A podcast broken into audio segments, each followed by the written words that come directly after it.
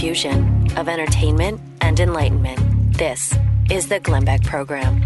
I, you know, I have to tell you, I am so loving uh, this whole period of the Democrats trying to figure out who's going to run against Donald Trump because they're just eating each other.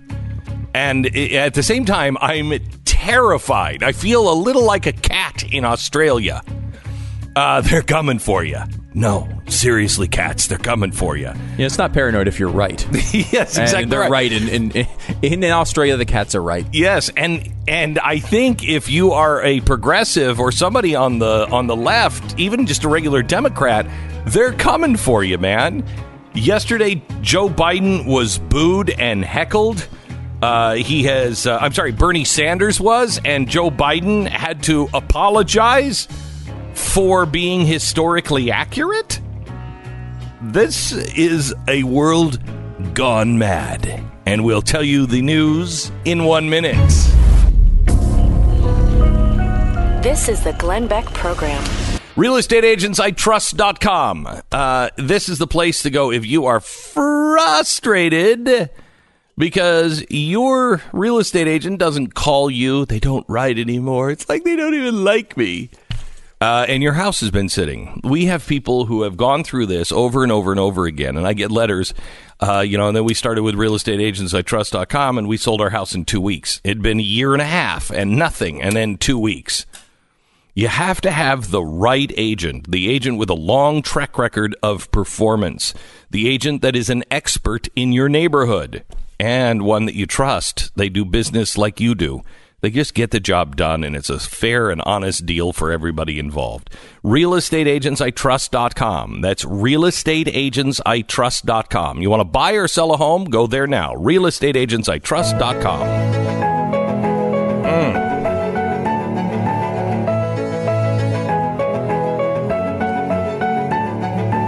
Where do we start? President Trump siding with AOC and saying the VA is doing, you know, it's doing great uh, the uh, scaffolding uh, workers that were smoking at Notre Dame. Didn't you some crazy right wing pundit say that it may have started by a cigarette? Yeah, heard, was, did you hear that? Did yeah, you hear this guy? Yeah, yeah. he, he was sure it was going to be a cigarette. And you know what else? If they tell you it wasn't a cigarette, that means they're lying about it. Wait a minute. They're hiding it. Wait. It's a pro tobacco It was lobby. Muslims smoking. Uh, Cher thinks uh, that Bernie Sanders has gone too far. Cher hmm. uh, has, uh, and and now Joe Biden has to uh, express his regret to Anita Hill, Hill but is Oh. I'm sorry is not acceptable. It's not enough. I the revisionist history of this Anita Hill situation has got to stop. That one is incredibly frustrating. Could I, could, may I ask uh, Sarah in the control room? Do we have the audio of Michelle Obama on the campaign trail? Barack knows. We got to change our history because that's what's happening right now. We're changing our history. It's being changed. The Anita Hill thing is a great example of it. It really is. I mean, basically, when you step back from it, what you're finding is just a fundamental change in policy, a fundamental transformation. Yeah, the change of our history. But it's really a change in uh, policy from the Democrat Party of when Clarence Thomas is getting uh, tossed around in the media. And now, but they ended on okay, look, we have no evidence that this happened. There's no evidence that any of this bad stuff happened. It's someone in a massive political moment trying to, uh, uh, you know, trying to get on the Supreme Court, and someone comes up with an accusation that you can't prove at all. There's not, there's no evidence of it. So obviously, Clarence Thomas is still going to make it to the Supreme Court. That's where they were, and you know, obviously, after just going through Kavanaugh, it is a complete change of opinion. They now are saying you are you are guilty until proven innocent. And there's, of course, no way with a claim like this or the claim like Kavanaugh that you could ever prove someone innocent.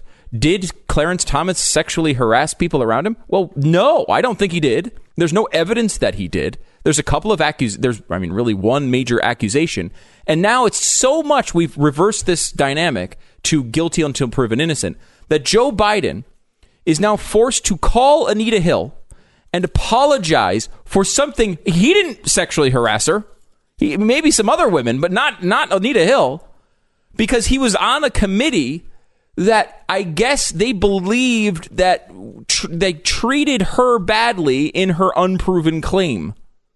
So again, like every uh, law uh, suit or every criminal uh, uh, uh, court proceeding, you would have one side give their argument and then the other side give their argument. It's every, every single time. That's what, that's how our system works. But now they want that to be tossed out. They want that to be just you know excised from America because now it's just did she make the accusation? Yes, then he's guilty. And now Biden has to go through this ridiculous charade where he's calling a woman that he did nothing wrong to and he has to act as if he did do something wrong and apologize for something that he didn't do and it, that's not even enough She said, she I- now has to say she's now saying that she wants more enough. She said, I can't be satisfied by him just simply saying, I'm sorry for what happened to you. The focus on apology to me is one thing, but he needs to give an apology to all the other women and to the American public because we know how deeply disappointed Americans around the country were about what they saw. And not just women. There are women and men who have just really lost confidence in our government to respond to the problem of gender violence. This is they insanity. Didn't they accuse uh, Clarence Thomas of making inappropriate jokes at work? Largely, that was the accusation. Yes, that's all it was. that wasn't gender violence? Gender violence. These terms are, they don't mean what these people think they mean. And this is, of you course. keep using that word. Yeah, it is essentially Princess Bride at this point, Mm-hmm. and it's postmodernism, right? They are legitimately just redefining these words. I, I, I am. I've been. I, I keep feeling this uh, strongly, and I don't think I've ever said this on the air, but I think it almost every day. Please, you need to keep a journal, and I mean that with us too. We need to keep a journal. We need to start writing down the things that are being changed and how they're being changed because they're all being erased. They're just being erased. I'm doing a, uh podcast uh, today uh, with a with a writer. She's a you know she's a lefty, I guess, or you know, kind of. I think she would say that she's from the left for sure. Okay. Um, and she's written for Playboy and everything else. She's a very different, very different. She's a brilliant writer. Um, but she's just very open and honest. And so she's she's seeing stuff. She's like, I don't. No, wait a minute. I don't agree with that. Well, now she's completely, and I mean it, being erased. All of her articles and everything that she's ever written is just being taken down. They're just getting rid of it. They're erasing her from the internet. And it's Because she's essentially come out on a few things on a few and things. said, not, "Hey, you know, maybe maybe boys and girls are different." right. hey, you know, maybe maybe these things that you guys are these this new brand of the left is a little insane. And you know what? Let's be honest about it. What they're saying isn't true. You can't do that. You can't have one step out of the the chosen path because as this is like crusade level religious sort of uh, handling of This these, of is these- burning of books. They're Yes. just deleting them. When everything is digital, there's no bonfire. But that is exactly what's happening. They are burning books. and this new left is a religion. It, it's they. It It is. is a religion. is. You step one. I mean, you even talked about this with Van freaking Jones. Van Jones, a man who was literally for part of his life a communist. A communist. Not a socialist, kids. No, a communist. a radical revolutionary communist by his own telling. He was- a guy who was- was in the Obama administration as what at the time was thought of like the real left fringe of the Obama administration. a guy who said green is the new red. yes, So he understood what the green movement was. He would understand the Green New Deal. Yes. Exactly for what it was. And I think he probably still would agree with I it. bet he'd still support it. I think he'd still support it. He's on the outs. yes, because he did what? Talk to Donald Trump about a left wing priority, criminal justice reform. And by the way, something that the Trump administration agreed with and got was passed in bipartisan fashion. But because he would talk to the Trump administration about a left wing priority, he's been he's now being tossed to the side of the left. You have to be in lock freaking step. I, you know, I was talking about this with uh, uh, Kamala Harris, uh, who is uh, you know running for president, of course, and, and you know a, a front uh, a top tier candidate. I didn't think you were on the phone with her like pillow talk. Yeah, no, I just wanted to see what she was up to. uh, but tell me if can Kamala Harris survive the Democratic primary saying things like this? This is from her uh, her uh, communications director. Kamala's support for Israel is central to who she is. Nope. She is firm in her belief that Israel has a right to exist and defend itself, Nope. including against rocket attacks from Gaza. Nope. That is if that she needs to like she needs to excise that from the internet. If anyone gets word that she thinks that Israel because saying that Israel can defend itself against rocket attacks is one thing and that's way too far for the Democratic Party today. But to go that step further and say that they are responding as if they were not the ones who started all this, as if they were not the ones targeting innocent Palestinians, and that's the reason these poor people in Gaza are firing rockets. Bernie the Sanders. the government is a racist government. Yes, that's that's that's the acceptable position. What? The Israel Israel is run by a bunch of racists, and they're they're torturing innocent Palestinians all the time. That's the only acceptable position in the, on the left right now. And I don't know that she can survive things like that. I, she will get criticized for saying that people can't defend themselves uh, can, can, can defend themselves against rockets. That is how crazy this party is. So here's the thing. I want to go back to keeping a journal. Here's the thing. Look at how much history we have lost over the last hundred years. They changed it slowly. Okay. They changed it slowly, but they had to because textbooks were out. And mm-hmm. so people were watching textbooks. It was printed. You'd bring the book home. Mom and dad Right, might right. go through it. You know, what is this? So you had to slowly do things. Well, they're not anymore. There are no textbooks anymore. Now you just change them overnight. And we are losing new history. History is being changed in real time. You have to write down what actually is happening and keep a journal. And don't necessarily tell everybody. Just keep a journal for what is happening right now. Because at some point, our kids won't have any idea of the truth. They will not have any idea of what this country was, how it really happened, who were the good guys, who were the bad guys, who did what because they're erasing all of it. They're changing our history, as Michelle Obama said. Barack knows we have to change our history.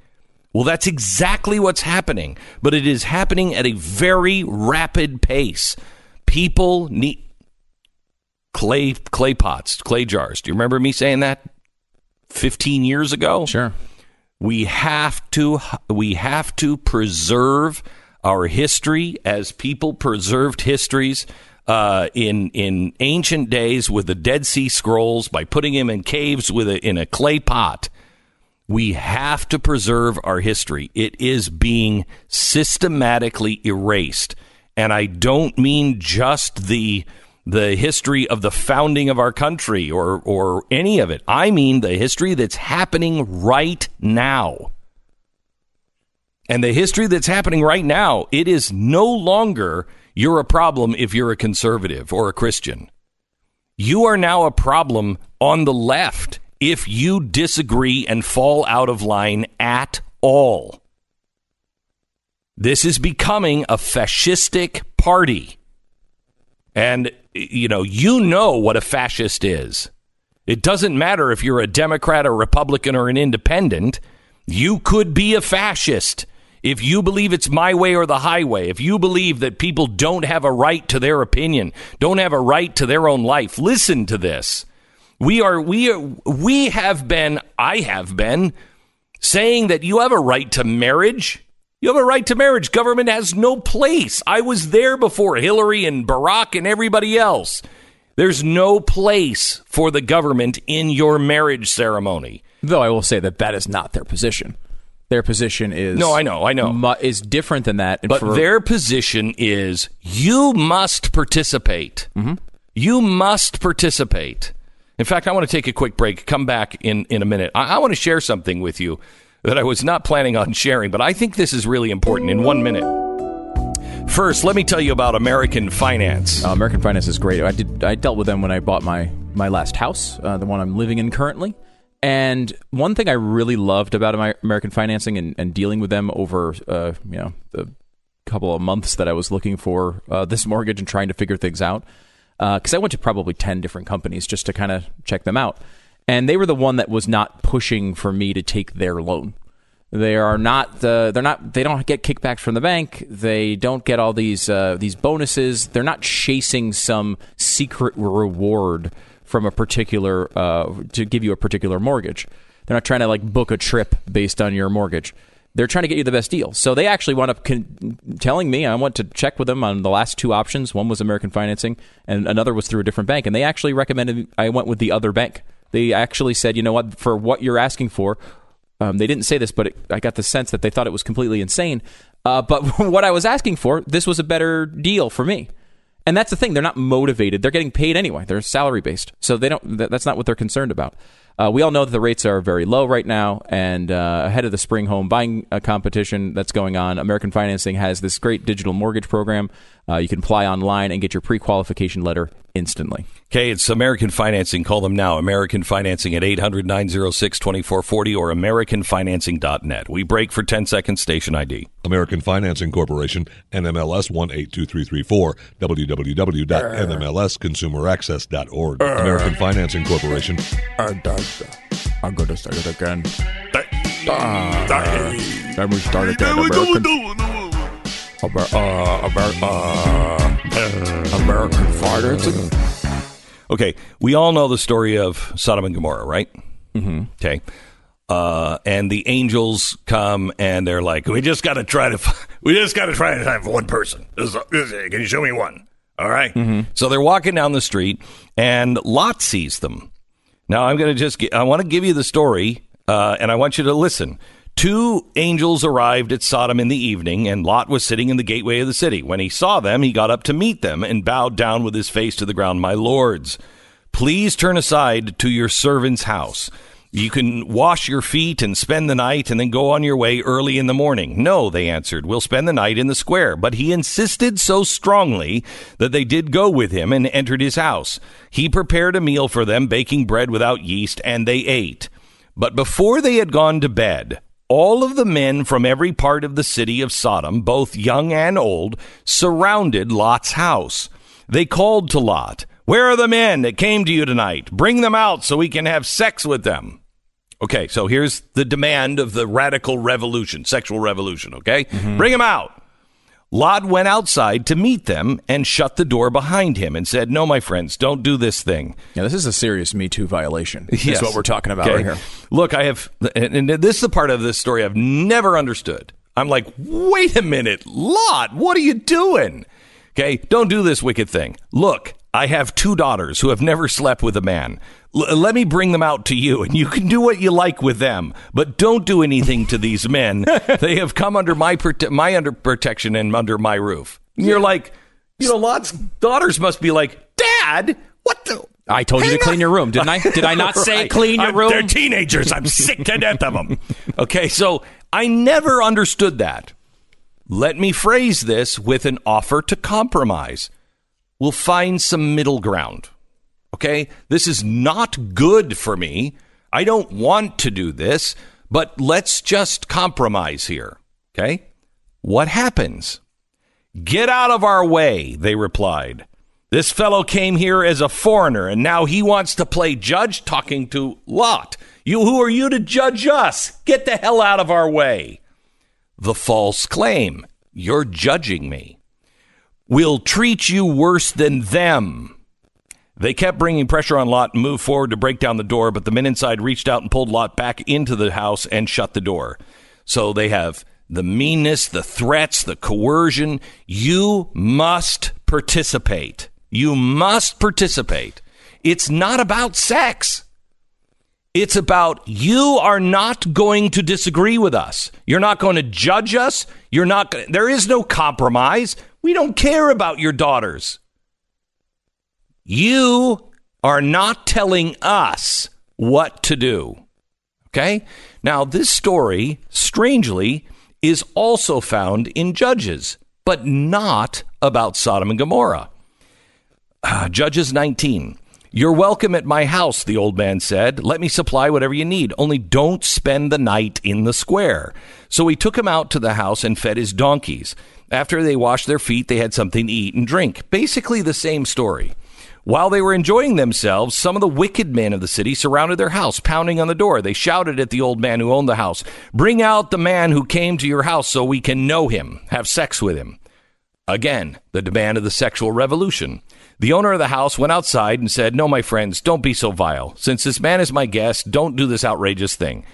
Here's my virgin daughter and my concubine. I'll bring them out to you now. You can do whatever you want with them as you wish, but don't do this outrageous thing to this man. Again, an offer to compromise. But the men would not listen to him. They took the daughter, they raped her, uh, the meanness, the threats, the coercive response. Again, what is this about? Why is this story in the Bible two separate times about two different scenarios, except it ends the same way? Why? I'll explain next. You're listening to Glenn Beck. Right?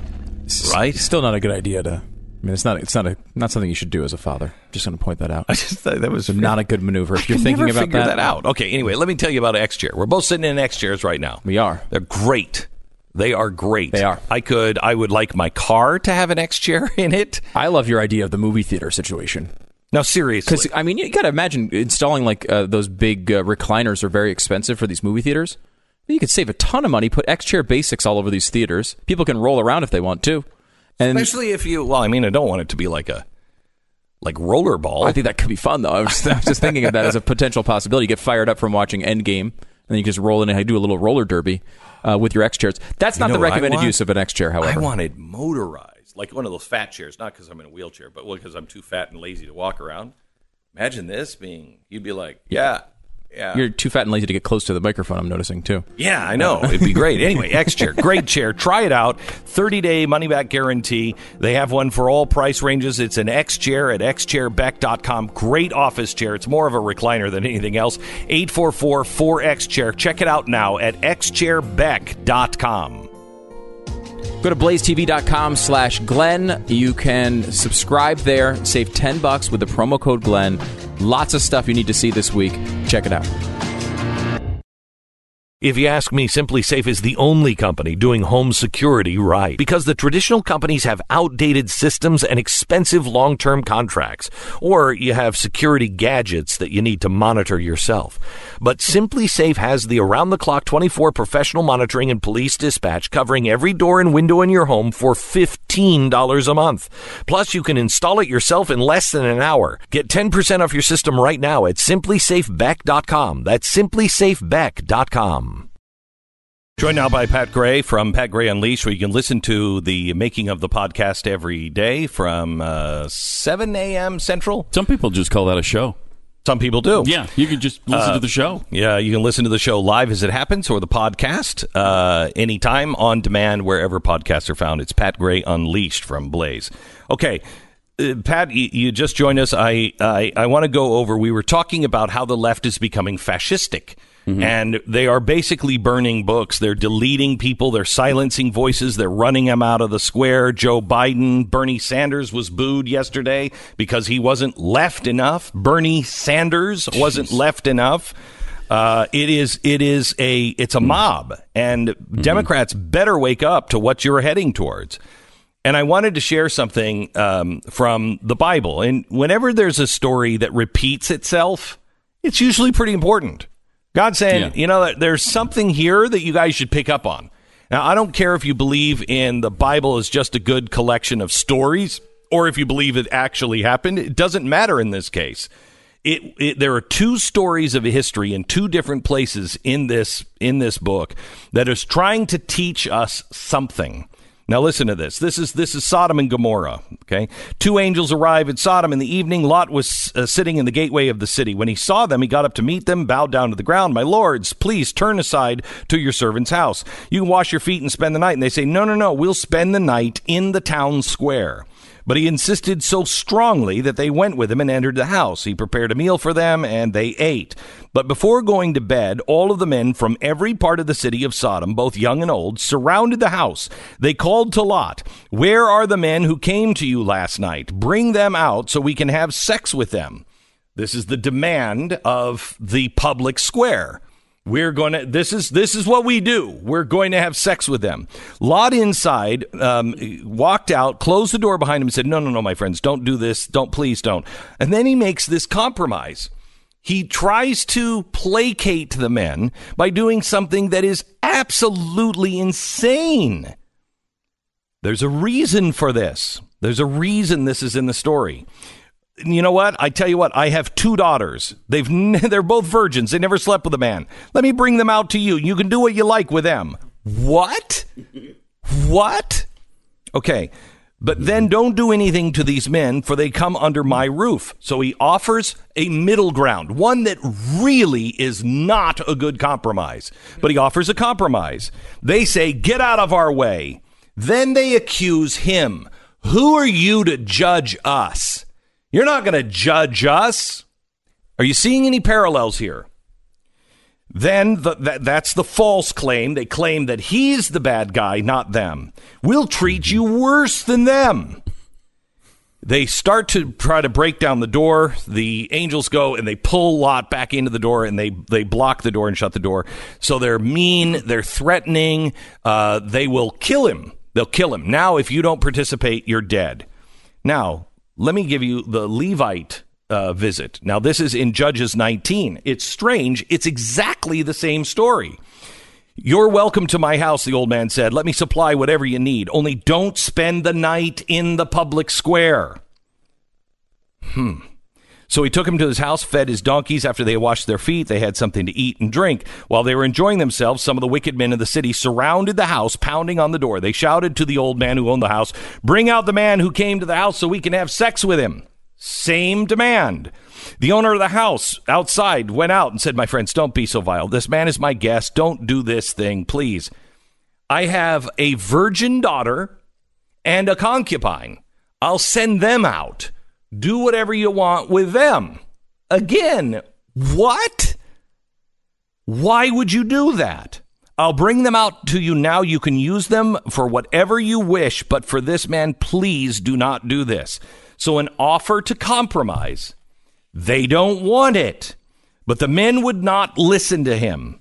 So the man took his concubine and sent her outside to them, and they raped her and abused her throughout the night. At dawn, they let her go. So the meanness and the, the coercive uh, response. So, what are these stories about? I contend, if you look at this, public square, quick, get into your house. Your house is your castle. Everything else inside is insane. Just get into your house. But then they come to your house they make false claims about you. You have to participate. You say, no, no, no. I tell you what, I'll do this, though. I'll do this. And you don't want to do this, but you're willing to do this just for peace so you can be left alone. They, th- they threaten you, they take actions to destroy you, and in the end, you got no place to go. You have to escape. The militant left is not about common sense. It's not about living side by side. This is fascistic. If you don't do in the public square what they tell you to do, they will come to your house and they will destroy you. And if you uh, offer some compromise, it's not good enough. It's a failure to participate. Let me give you some headlines. ACLU, you know these stories. ACLU, 70 year old Christian flower shop owner is sued for, quote, refusing to participate in gay wedding.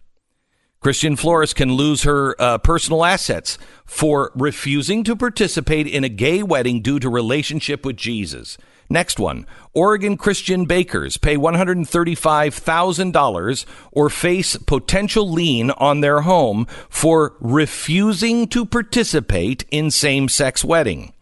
Couple fined for refusing to host same sex wedding on their farm. New Mexico court. Christian photographer refusing to participate in gay wedding. This is all about refusing to participate. This is not about, hey, let's just live and you do your thing, I'll do my thing. No, you must participate in it. New Jer- uh, uh, North Carolina magistrate refuses to perform same sex marriage because of religious beliefs. Um, uh, federal uh, lawsuit to be filed against uh, uh, clerk Katie Lang because she refuses to participate. This Jeez, even KD Lang is getting beat up on this. That's amazing. No, no, I mean, K- she's Katie, here's one of the Katie, trailblazers from, KT. from KD, it's uh, Katie. Katie. Oh, okay. Yeah. I mean, this It's is different this is person. so clear, so clear. I, this is fascism in the public square, and they. If you go ahead, go ahead, Joe Biden. Joe Biden, you just apologized. They didn't accept it.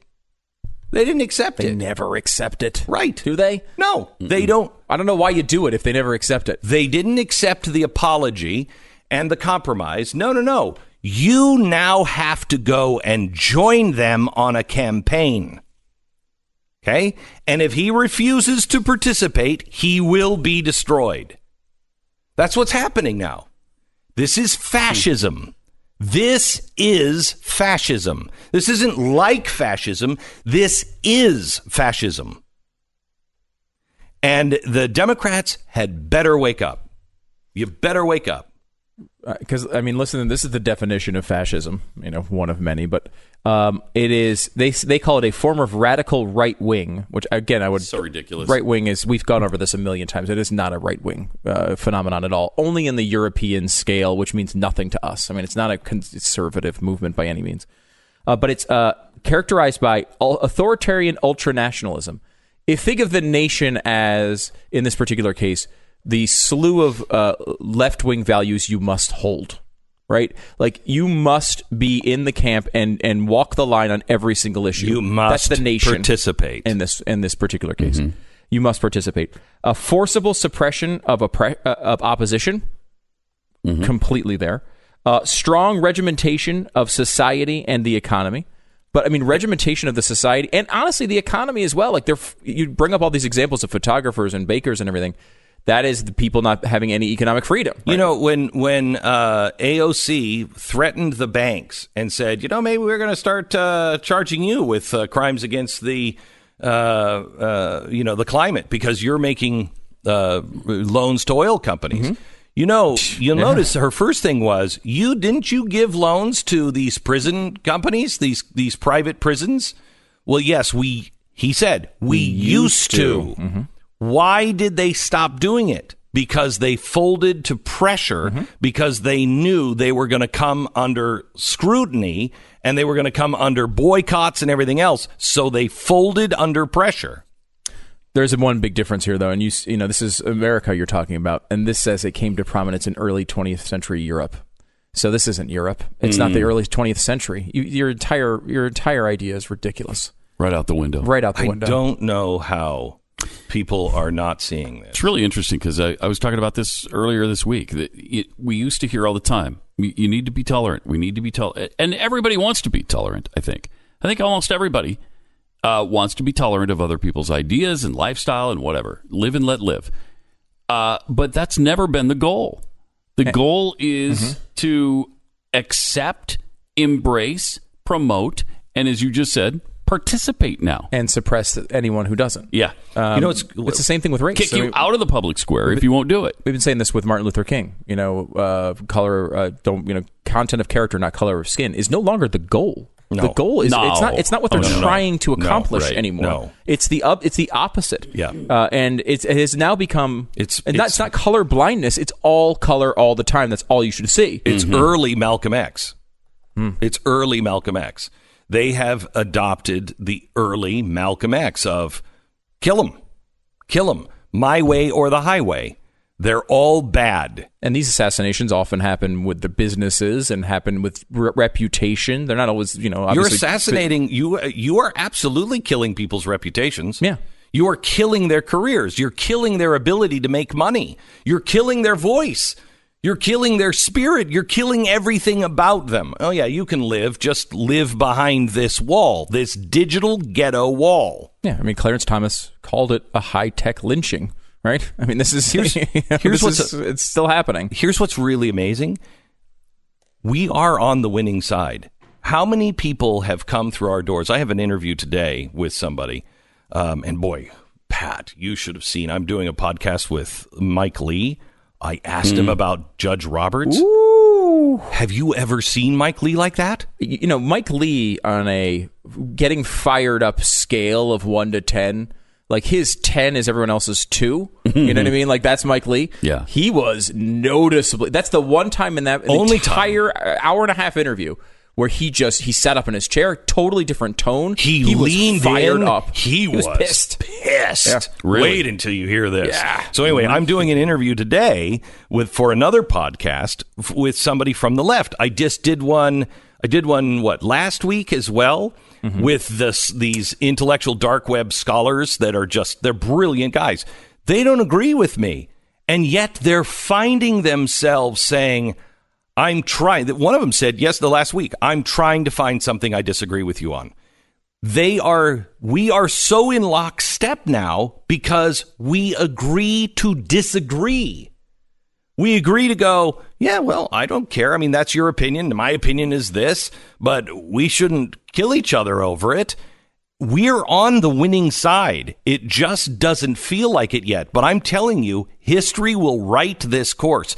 If we aren't careful, it'll take 70 years to write it and millions dead in between. But we are on the right side. And you can see it because of the people on the left that are waking up, that are reaching out, going, I don't have a home. I don't have a home. I mean, I'm not for this. These guys are spooking the hell out of me. All right. I know, uh, Pat. You talked about this with Arthur Brooks as well uh, when he was on your show. Uh, what was it last week? A couple weeks ago. Yeah. Yeah, and I mean, Yeah. there's that one, and also Glenn has a podcast with Arthur Brooks. Uh, you know, he's been somebody who's talked about that a lot, which is like you can actually we need to be able to disagree better, and if we can figure out how to do that with with the people who are Mm-hmm. sensible uh, that generally come from left wing positions, that is a winning. That is how you I'm win you, long term. I'm telling you this: is the sensible people are coming out of the woodwork. They really are.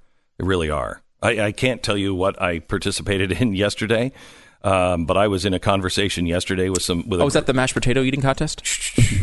Uh, but I was I was in a couple conversations yesterday that w- were mind blowing. Things that I actually wrote in my journal last night. If this comes to fruition, it will be history changing and history making. First time in history, uh, things that are that are happening, um, and it's it's good stuff. It's good stuff. All right, our uh, sponsor this half hour is LifeLock. Thank you very much, Pat. By the way, did you see? Uh, did you see my picks? I did. Yeah. Yeah, I did. I'm just saying. Yeah. We're going to review your NFL draft picks uh, uh, in, in a couple hours, I think, hour Mm-hmm, 3 Uh, there was some interesting developments on the Glenn Yeah. Beck. Uh, Yeah, I you made say. fun of me yesterday. We huh? did. Yeah, We did. Yeah. And I there was some Looks like they were listening to me. I will say there was one thing that you were able to accomplish that no other draft analyst was able to accomplish in a good way. Literally, you're the only person I heard do this. Yeah, there you go. And uh, we'll go over that Eh, groundbreaking again.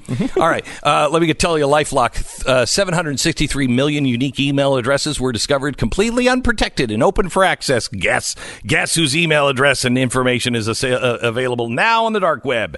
Yours. You need somebody watching over it, and the best people in the business is LifeLock. Go to lifelock.com. They will protect your identity and all of your information so it doesn't get into the wrong hands and you aren't screwed in the end. And if somebody does happen to get their hands on your information, LifeLock has the um, in-country team to help fix it. It's lifelock.com. Lifelock.com. Use the promo code Beck and save 10% off your subscription. It's lifelock.com. Promo code Beck. Man, we we have got to get to some audio from this week. Uh, one of them is uh, is Thomas Friedman. Now, Thomas Friedman is I don't know if you know this, but he's not a Donald Trump supporter, and he's a guy No. who's wrong on almost everything. So it's making me question. But he said with Wolf Blitzer, and Wolf was like, "Wait a minute, wait a minute, wait a minute." I might have to shave after this. Uh, he said, you, You're telling me we need a border wall? Thomas Friedman went down to the border and uh, saw what was going on. It's like we've got, we've got to have a border wall. Cher is now starting to sound like a conservative. What the hell is happening? I'm telling you, it's a wormhole. We all slipped through a wormhole and we're not on a different Earth.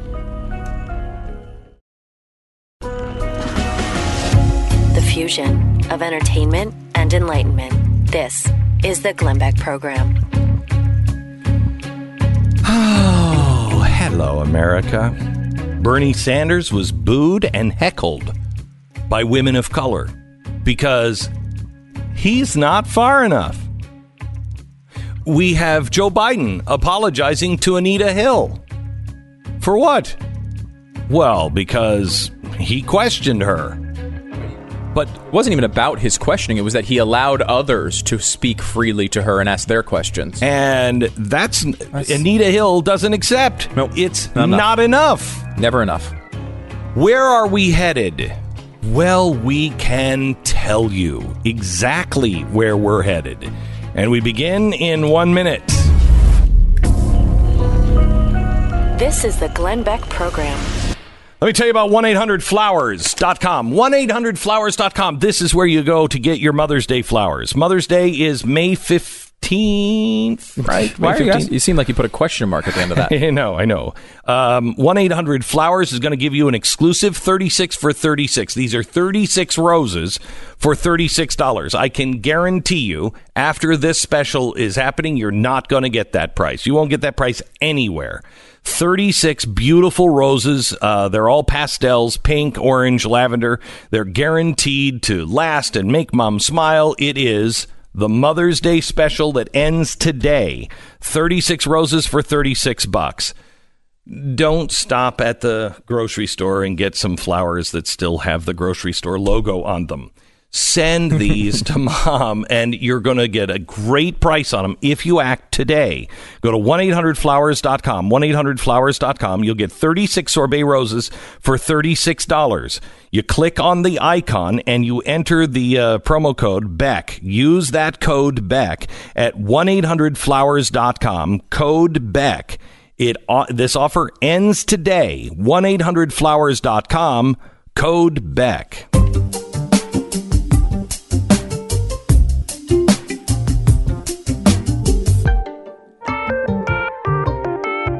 Oh my gosh. Oh my gosh. Um, let's let's just uh, look at um, let's go to um, Thomas Friedman first. If you want to know that the world is upside down, here's Thomas Friedman, a guy who I have disagreed with my entire life, and he just went down to the border, and then he goes on CNN. What would you expect Thomas Friedman to say on CNN about a border wall?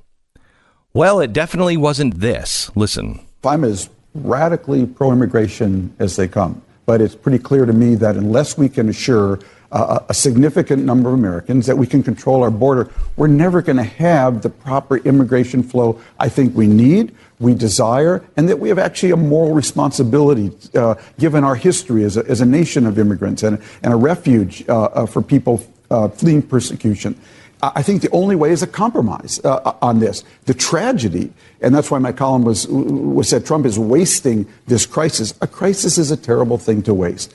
We have a president who actually, when you think about it, Wolf, he has the he has the chops with his base. If he were to sit down, call Nancy Pelosi up, say we're going up to Camp David, you bring your immigration team, I'll bring mine, I'll leave Stephen Miller at home, and we will actually sort out a compromise here. Where because Democrats were ready to to fund more border security.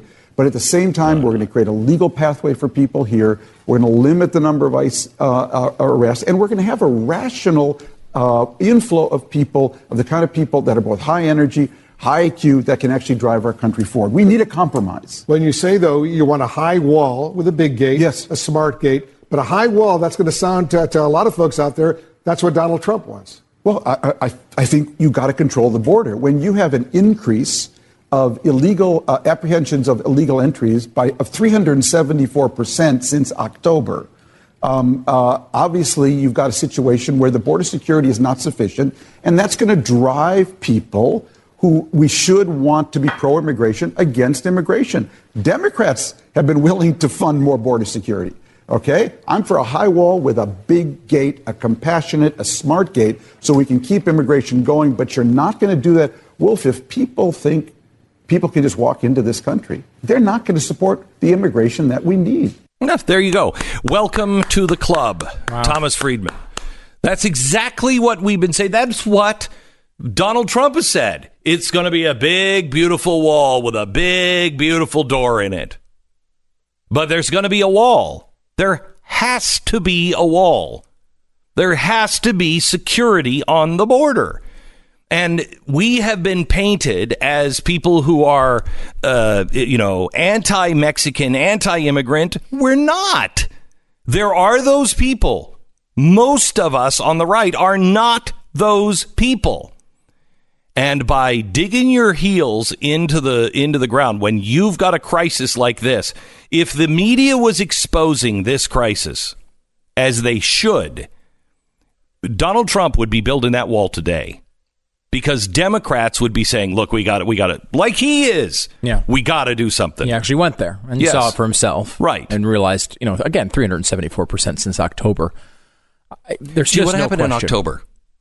What happened in October? It was Halloween. Yeah, yeah. Um, Uh, wasn't there a big confer- controversy about the border around October when everybody was saying it's a crisis? No, it's not a crisis. Oh, we'll just let people come in and uh, don't keep people in cages. Wasn't that around that time? I don't remember that at all. Yeah, I don't remember that. Oh, at that, I think you're thinking of the Obama administration. Oh, That's is when that that was it- going on. is that what it was? It is amazing. There has to be a certain amount of people, and there's seemingly few, that will admit when something, when new evidence comes to to light, that their that they their previous position was wrong. I mean, it's, you give Friedman some credit here. I would not have called him as one of the people who would do that, but it is important because you're right. Like these things get done in government because both sides are like, okay, yeah, this actually is a problem. I mean, you mm-hmm. look think of what happened after 9-11, mm-hmm. right? Um, it's be, that's what happens, right? People are like, okay, look, uh, we could have had a political debate about how Muslims are being targeted and unfairly accused of terrorism, but eh, let's just uh, let's make sure we're secure. You know, it, there there's those little debates that are constant, and then when a big event comes in and people forget about those things, often to the negative. A lot of times people will forget their principles in a moment. Like when we see this with guns, right? Like every time there's a mass shooting, everyone, you know, there's a half of the country saying, okay, we got to take their guns away because this one person who we all agree is evil and should go to prison did something terrible with them. So that can be bad. I mean, never let a crisis go to waste is not a good instinct. No, it's not. It's not. But this is just recognizing, okay, the crisis is there. We're not trying to implement some crazy restrictive unconstitutional policy. We're saying we have a border we have a border issue. We can't control it with, with, with the resources that we have, or really, I don't think any resources.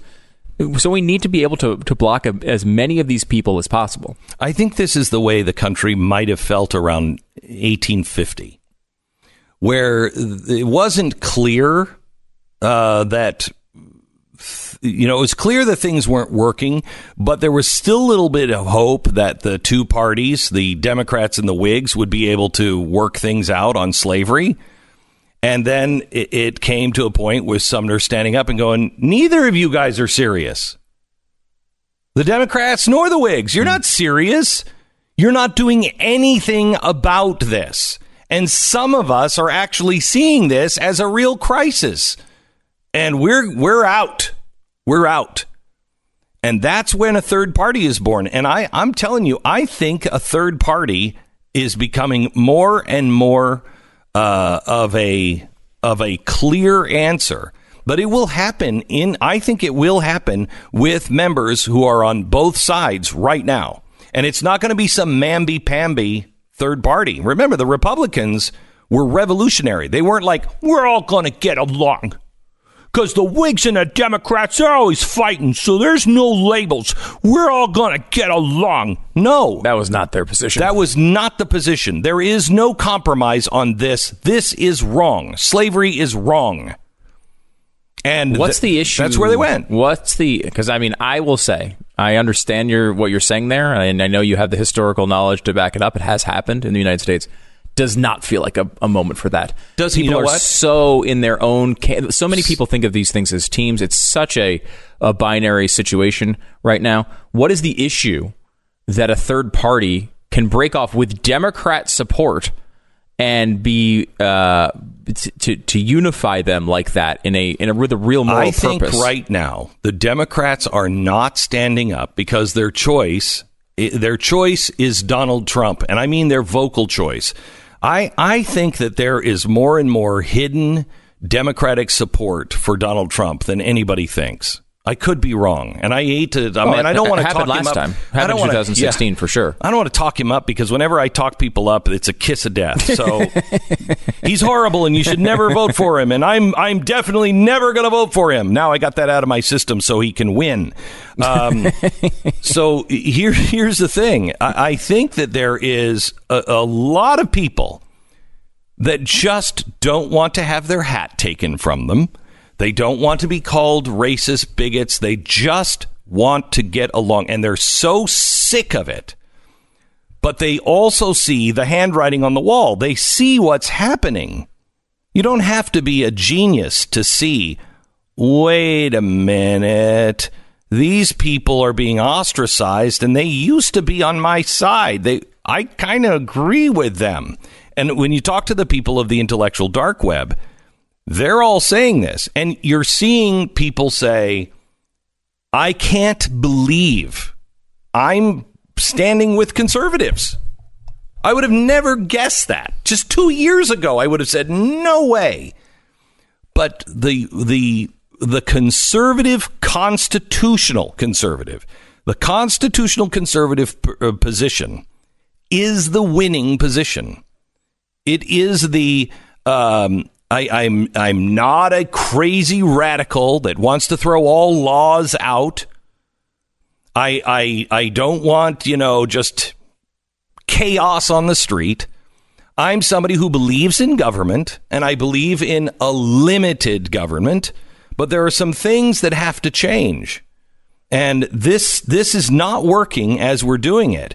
And so I, I don't hate my neighbor. I don't want to hate my neighbor.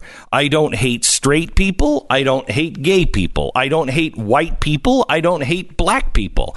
I'm tired of being put in a group. Yeah. I think there, if there is one issue that would unify people like that, and, and you've seen it in a lot of these podcasts that you've done. There's a great series of podcasts coming on, and you can binge through a ton of them as well. They're all available at glennbeck.com uh, and on YouTube and everywhere else.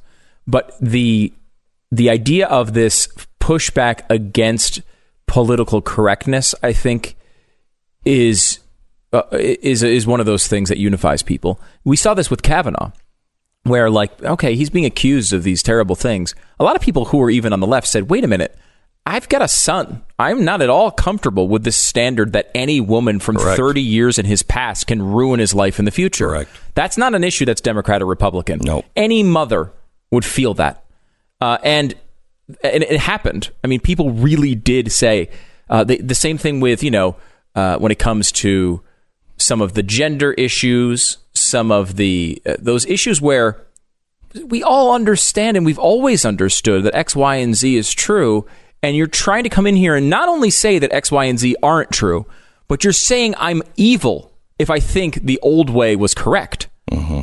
And that is a big that's a big step for people to take. It's, When- and it's not it's obviously not the right way to go. When conservative means I want to conserve and preserve logic, Truth. reason, truth, discussion. I mean, that's when America becomes conservative. And if if we were better at messaging, that's what we'd be saying a conservative is right now. A conservative is to say, I preserve the Constitution of the United States and I preserve the Bill of Rights. I am trying to conserve science and reason and measurement and truth and history. We're not changing our history. We're not changing our language. We we are we have problems and we can solve them. But by by abandoning all reason, I don't know of a single person that says, "Yeah, you know, a seven-year-old kid, they should have a sex change. They should start giving a seven-year-old kid hormones." That's insanity. That is that is Mengele experimentation on children. There's no there's no data to back any of that stuff up. You don't know what that's going to do. You're experimenting on children. If that makes me a conservative to say, "Wait a minute, I want to wait for data. I, w- I want to see." I want to you you can't just do that to children and give it a whirl. If that's what it means to be a conservative, I think we're in the majority.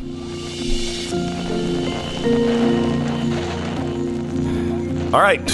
Today is a day. You have 19 chances to win a free gun. Uh, and we're giving them away with the USCCA. USCCA, United States Concealed Carry Association, they are the top provider for self defense education, uh, training, legal protection.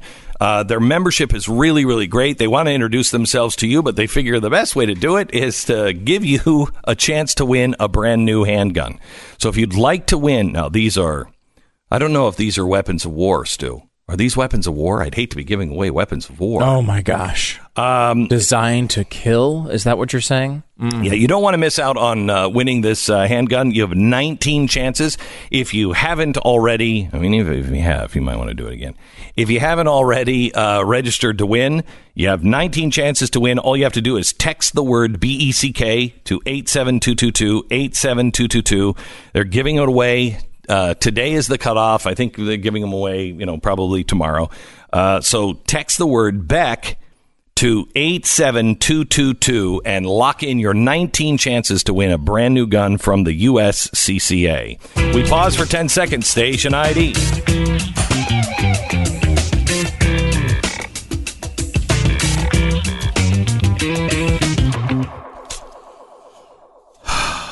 So, where are we headed? And have you noticed how fast things are changing now? Okay, it's not just you. It, things are changing rapidly. And there's a reason for that. And uh, on next Wednesday, we are going to show you the reason because we're going to show you the plan. This is one of the most amazing discoveries uh, we have made. And you know that uh, I have made a lot of what people would call predictions, crazy predictions. They're not predictions. I just read a lot. I study history. I look for patterns. I connect dots. It's analysis. It's not prediction. And if you take people at their word, when people tell you something crazy, I'm going to do this, they usually do it. I'm going to kill you. Well, I take that one seriously. I'm going to start a caliphate. I take you seriously. And then I look at the the dots and the connections and the patterns of history and see does this person have a chance to to cobble together a caliphate? Yeah. Yeah, they do. The conditions are right. So then I go on the air and say they're going to try to start a caliphate. And they do. We found a document in our research on socialism. We're writing a book right now on, on socialism, and we're also preparing all of these shows uh, for for fall, uh, this coming fall on socialism. And as we're doing our research, uh, Jason, our head researcher, he comes in and he's just white, and he's like, "Have you ever heard of this?" And I'm like, "No." He's like, This is the craziest thing I've ever read, Glenn. He said, It is the plan of what's happening today. And I start reading it, and I'm like, Oh my gosh. This is, this is. Where did you get this? He said it was written in, I think, 1950 or 51 by uh, the communist historian in Czechoslovakia. And it's really an evil book of how we did it. Because you have to remember, the Soviets were kept by a treaty that we signed at the end of World War II. They couldn't just march into Czechoslovakia and Poland and all those things. They just couldn't do it. They weren't allowed to take it over. So the communists wanted to spread communism throughout the world. How do we get these countries to fall? Well, their first attempt was Czechoslovakia. And Czechoslovakia was this amazing country, amazing country uh, highest uh, wealth per capita. I think next to the United States, it was top five. I think it was number two. The production was incredible. Even though it was destroyed under the Nazis, it quickly came back because it was a free market democratic society.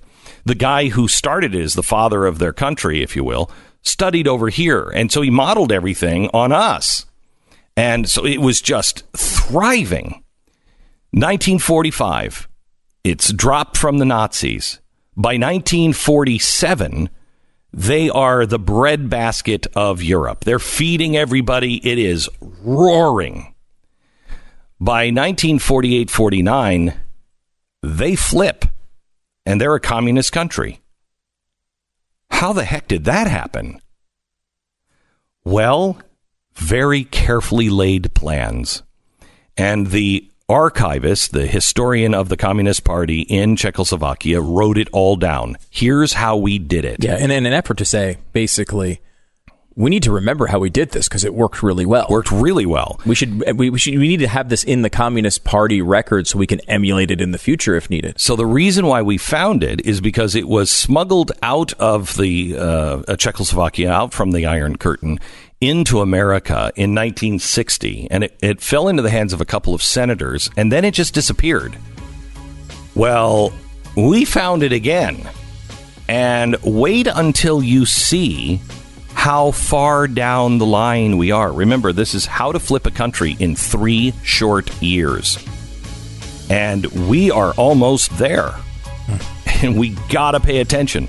So, next Wednesday on YouTube, Facebook, on Blaze TV, it's all free. 8 p.m., a special socialism, a warning from the dead. Don't miss it.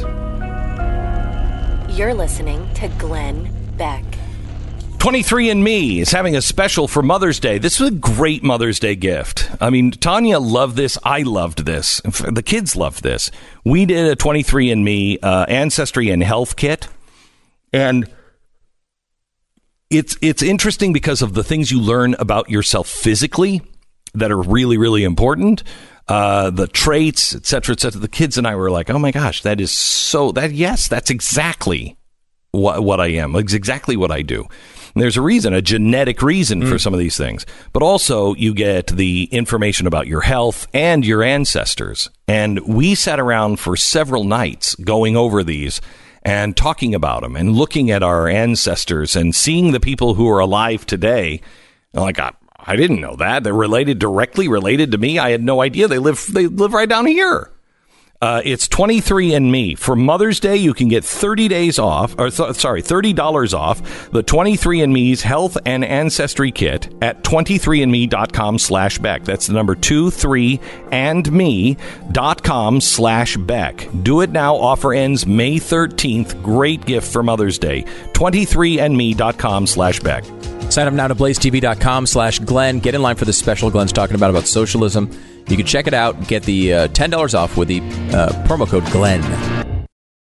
Australia, I, I don't understand why anybody goes to Australia, lives in Australia. I mean, you might want to go. You know, like if I go to uh, Australia, you know, I'd like to see a kangaroo at maybe the opera house. In fact, I don't want to see an opera. Put kangaroos on stage at the opera house because it's cool looking, you know, and it's nice. The water's right there. Maybe you'd take a sailboat out and you're on the water and you're like, hey, throw some shrimp on the barbie. And you go have some of that, whatever it is, uh, you know, in front of the opera house. You go in on stage, bunch of kangaroos, they're boxing or whatever. And then you get on a plane and you go. That's how I want to see Australia.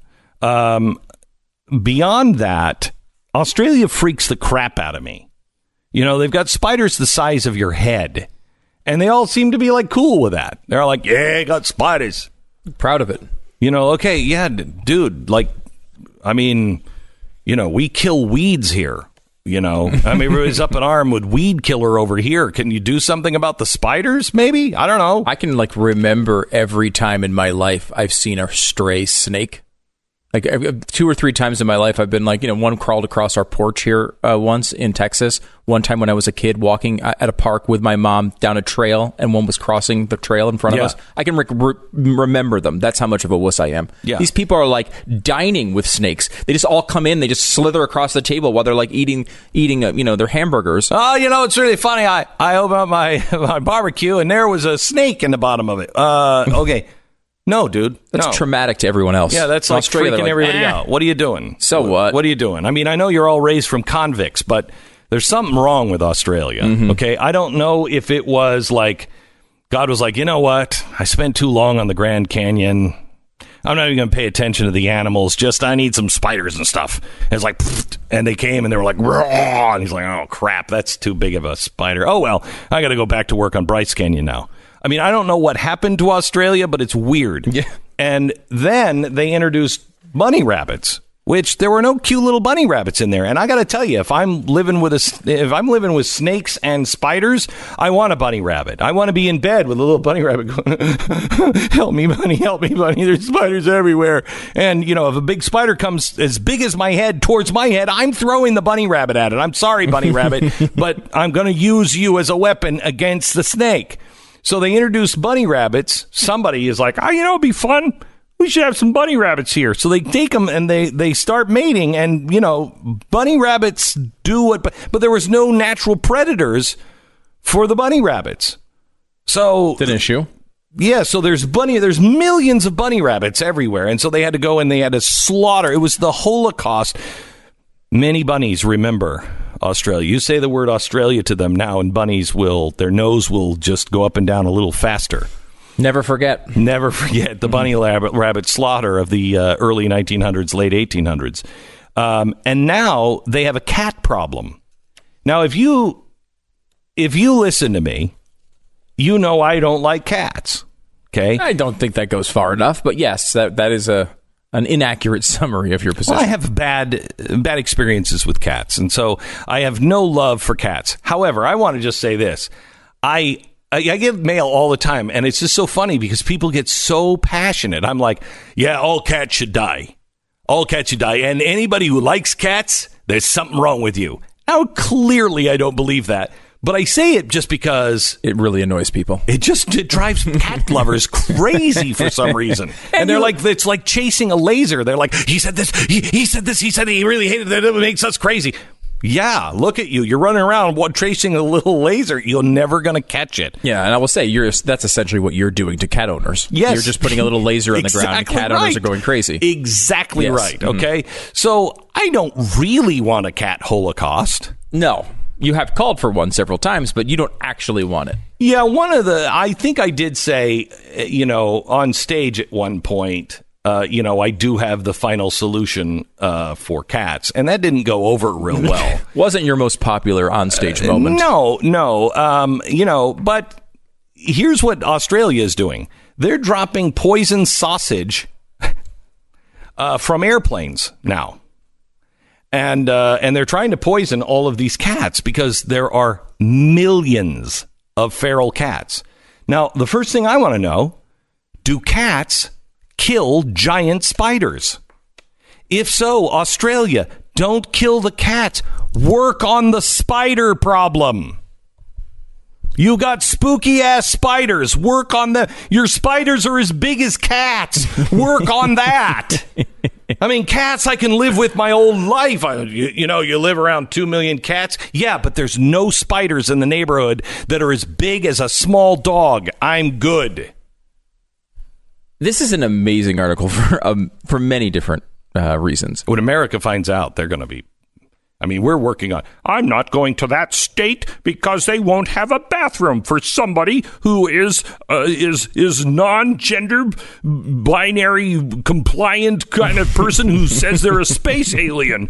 We- We're getting upset about that when they find out that they're Oh, dropping man. poison sausage to kill two million cats. A rich person went to Africa and killed a lion that was about to maul some children. Oh, let's protest them and ruin their lives. That's the stuff we get upset about. One right. lion. One lion. This is two million cats. Yes, cats. Which, by the way, everyone who got mad about the lion story is a cat owner.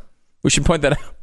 Yes. Every one of them is a Yes. cat owner. Yes. Uh, and that. Because that's just a big cat. No, that's a cat that will claw your eyes out. Right, but it's the same person, right? Yes. The same person who gets upset about a, a hunter taking down one animal in Africa is certainly going to be very upset at 2 million cats being killed.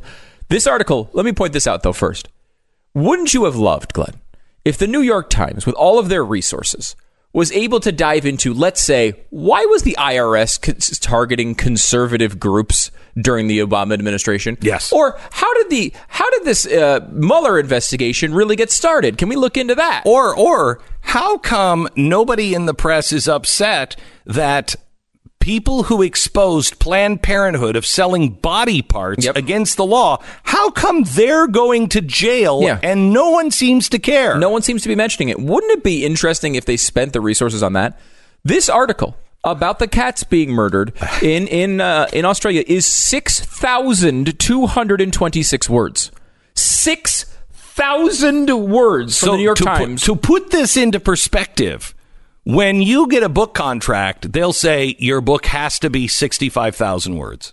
So 60,000 words is the size it's a of book. A, it's a eh, norm, book. The tor- normal book like a host would release, right? This is a one tenth of that, and it's a story. One tenth Hmm. of that length. And now it's brilliantly written. I mean, it Yeah. really No, is a good. great piece. It's good. But a couple things I want to point out. So they're they're actually flying planes over Australia and dropping poison sausages so the cats will come eat them because they're eating too many rodents. So they're protecting the rodents by killing the cats with sausage made from kangaroos and chickens. So they're killing kangaroos and chickens to kill cats to protect rodents. I think there's a problem in Australia. This is what happens when when the criminal mind breeds with other criminal minds. You're like, I don't know, kill all the kangaroos to kill the cats or killing the rats because we want to live with rats. There's a story written about this a long uh, a long time ago uh, called "There Once Was a Woman Who Swallowed a Fly." I don't know why she swallowed the fly. We can't say why. right. and then the woman decided to swallow swallow a A frog. was a frog next? Frog. Frog. I don't know why she swallowed the frog. I can't remember how it rhymes, but it goes on from there. And then the, she swallowed something else, and she swallowed it. Eventually, got to a point where she swallowed a cat, and then she swallowed a dog to, to because the cat was in there. And then they kept going up. I think they ended at like a cow, which doesn't even eat any of them. But the whole point is, do we not learn the lesson of the old lady who swallowed the fly? Why didn't she just poop the fly out? It would have been faster. I know an old lady who swallowed a fly. She waited a couple of days, pooped the fly out. Done. The book is so much shorter. You get the kids to bed so much faster. Right. You don't have you skip the pooping out part. Yeah, I know. I know. I'm sorry. I was trying to make it shorter. You got it. You got it done in two two two pages. You're done. That seems to be a, a rational way to do it. So she just really quick. She swallowed the fly first, then she swallowed the spider, and that tickled inside her. Then she swallowed a bird. Isn't that absurd? She swallowed the bird. Then she uh, uh, she uh, swallowed a cat. Just imagine that she swallowed a cat. Wait, what she- happened? Why did she swallow a bird? I mean, we know we don't Well, know she why swallowed she swallowed bird the to catch fly. the fly, spiders. She swallowed so- the spider to catch the fly. I don't know why she swallowed the fly. I can't say why. I know, I know. We don't know why she didn't swallow the fly, but the bird is that what you go for? You go for a frog. It's smaller. Yeah, I don't think of. I, I was trying to think. I don't remember a frog. I remember the bird. the bird. Yeah, the bird goes after. I mean, this is obvious. Do birds eat flies? Then there was the point that she got to the goat. She just opened her throat and swallowed a goat, Okay, which she's is I thought throat. insane. And then she's. I've never. I don't know what version of the book this is. I once knew an old lady who swallowed a minister. Isn't that sinister to swallow a minister? What the hell? Where did that go? Is that like Jason Blum's version of this? like, You hear the little kids in the background. Oh, holy crap! Um, and then uh, I guess a rhinoceros isn't that preposterous. The point is that when you get into this book, it doesn't end well. She, it's not the end. She's like, oh, finally the rhinoceros took care of the minister problem that I had swallowed, Let's- and everything worked out fine. Let's send that book to the prime minister or king or whatever they have over there. over there. Yeah. Listen to this line though, Glenn. Talk about the kind of this crime, uh, the the odd crime mind that would need to put this together. Uh, this is uh, the Dave Doctor Death is his nickname, by Yeah, the way. yeah. Doctor Dave Algar. He uh, is the one ahead of this project. He says he began developing a recipe for the poison sausages by examining cat food in supermarkets and observing which flavors thrilled his own two cats. He owns cats. Number one. He's doing this for a living. He owns cats. It's Mengele. And as Morse said, they've got to taste good. They are the cat's last meal. This guy is What the kinda- Mengele in the cat world. he is. He's actually ad- he's actually committing the see, cat here- holocaust. Now look, here's the thing. I don't like cats. I, I really don't like cats. I really don't. I, if all cats disappeared, be fine. I don't want to murder cats. I don't want to do anything bad to cats. Despite your previous statements. Well, no, but what I the said disclaimers is that are needed what I segment. said is a final solution for cats. Okay, Mm-hmm. but you didn't come out and tell people what you were doing. Mm-hmm. I want a film about cats. That the cats they're disappearing from our neighborhoods, but they're all being moved to a really cat friendly neighborhood where all the cats are happy. I have a director for you. You're I may not like Yeah, it. you might not like the results, but I have a director for you. Very famous. Uh, not getting a lot of work these days. Really? though. Yeah. Huh. Okay. Would I know him? Oh, oh, oh. All right, You uh, know. Car Shield, carshield.com. Car repairs are not like they used to be. Uh, used to be that you didn't have to take out a second mortgage uh, to repair your car, but now literally a sensor can go and y- your car is three grand. What? Wait, what? Wait, what? Huh? My uh, my son-in-law, he didn't have Car Shield, and he had a used car, and he brought it in, and it was a I think it was like a braking sensor, or something like that. It was a three thousand dollar sensor. He's like, I what? I got a three thousand dollars. I'm like, you're on your own, buddy. You should have had Car Shield. Car Shield, extended vehicle protection from Car Shield. They provide 24/7 roadside assistance, a free rental car while yours is being fixed. They uh, they pay directly to whoever you pick. So get, go to the dealer and get the real dealer fix on it. Uh, because Car Shield is going to pay for it, so you get it fixed right. One eight hundred car six thousand. One eight hundred car six thousand. Visit carshield.com. Use the promo code Beck. Your car has five thousand, one hundred fifty thousand miles. Don't pay the high repair bills. 1 800 CAR 6000. Use the promo code BECK. 1 800 CAR 6000 or carshield.com. You know, I'm sorry, we were going to go on to something else, but I got to go back to this cat thing. Okay, in Australia, 2 million cats. They're going to kill 2 million cats. First of all, where are all the activists? You know, where are the people who are like, you know, hunting down every dentist who has ever done anything at all, trying to, you know, kill a, a lion that the, the townspeople were like, please kill the lion, they eat my children. Where are all the people on 2 million cats being killed by the Australians because they're feral cats? Now, I don't I don't want to personally get involved in Australia's business and their cat problem. I just want to know again, what is up with Australia? Are these cats that were introduced and again like the bunnies had no natural predator? Or I mean, where are the dogs? Where are the feral dogs? Where are the Oh, oh, wow. Yeah, they killed all the feral dogs with sausages.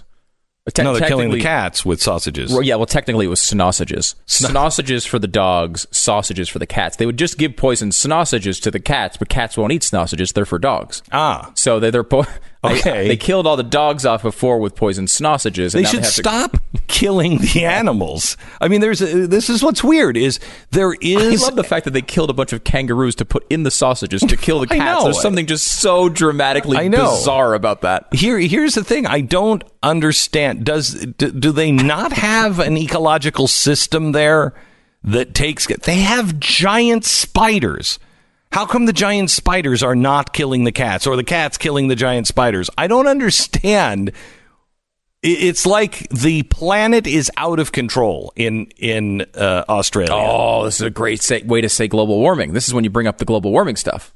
The global the globe is warm, so cats are more comfortable.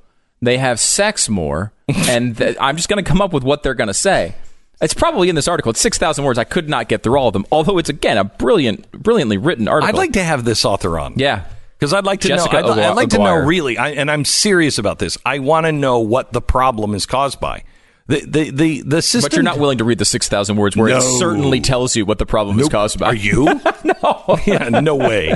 I, No I would like to talk to her about it though. Yeah. is- it's a look. You wrote fascinating six story. thousand words. If you would have written, you know, I don't know, eleven hundred, I probably would have gotten to it.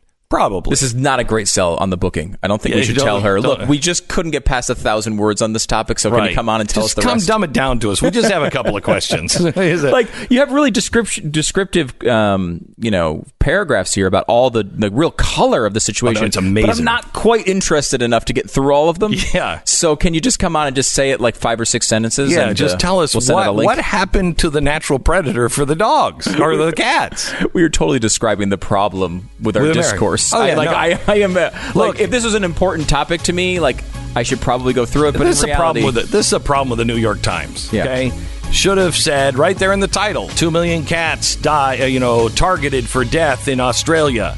Trump to blame. yes, then you'd be like be okay. everywhere. Oh, I know. The problem is Trump, and that's why they have so many cats. So. I get it. I get it. I mean, that's if it's not in the headline, I, I'm not going to make it.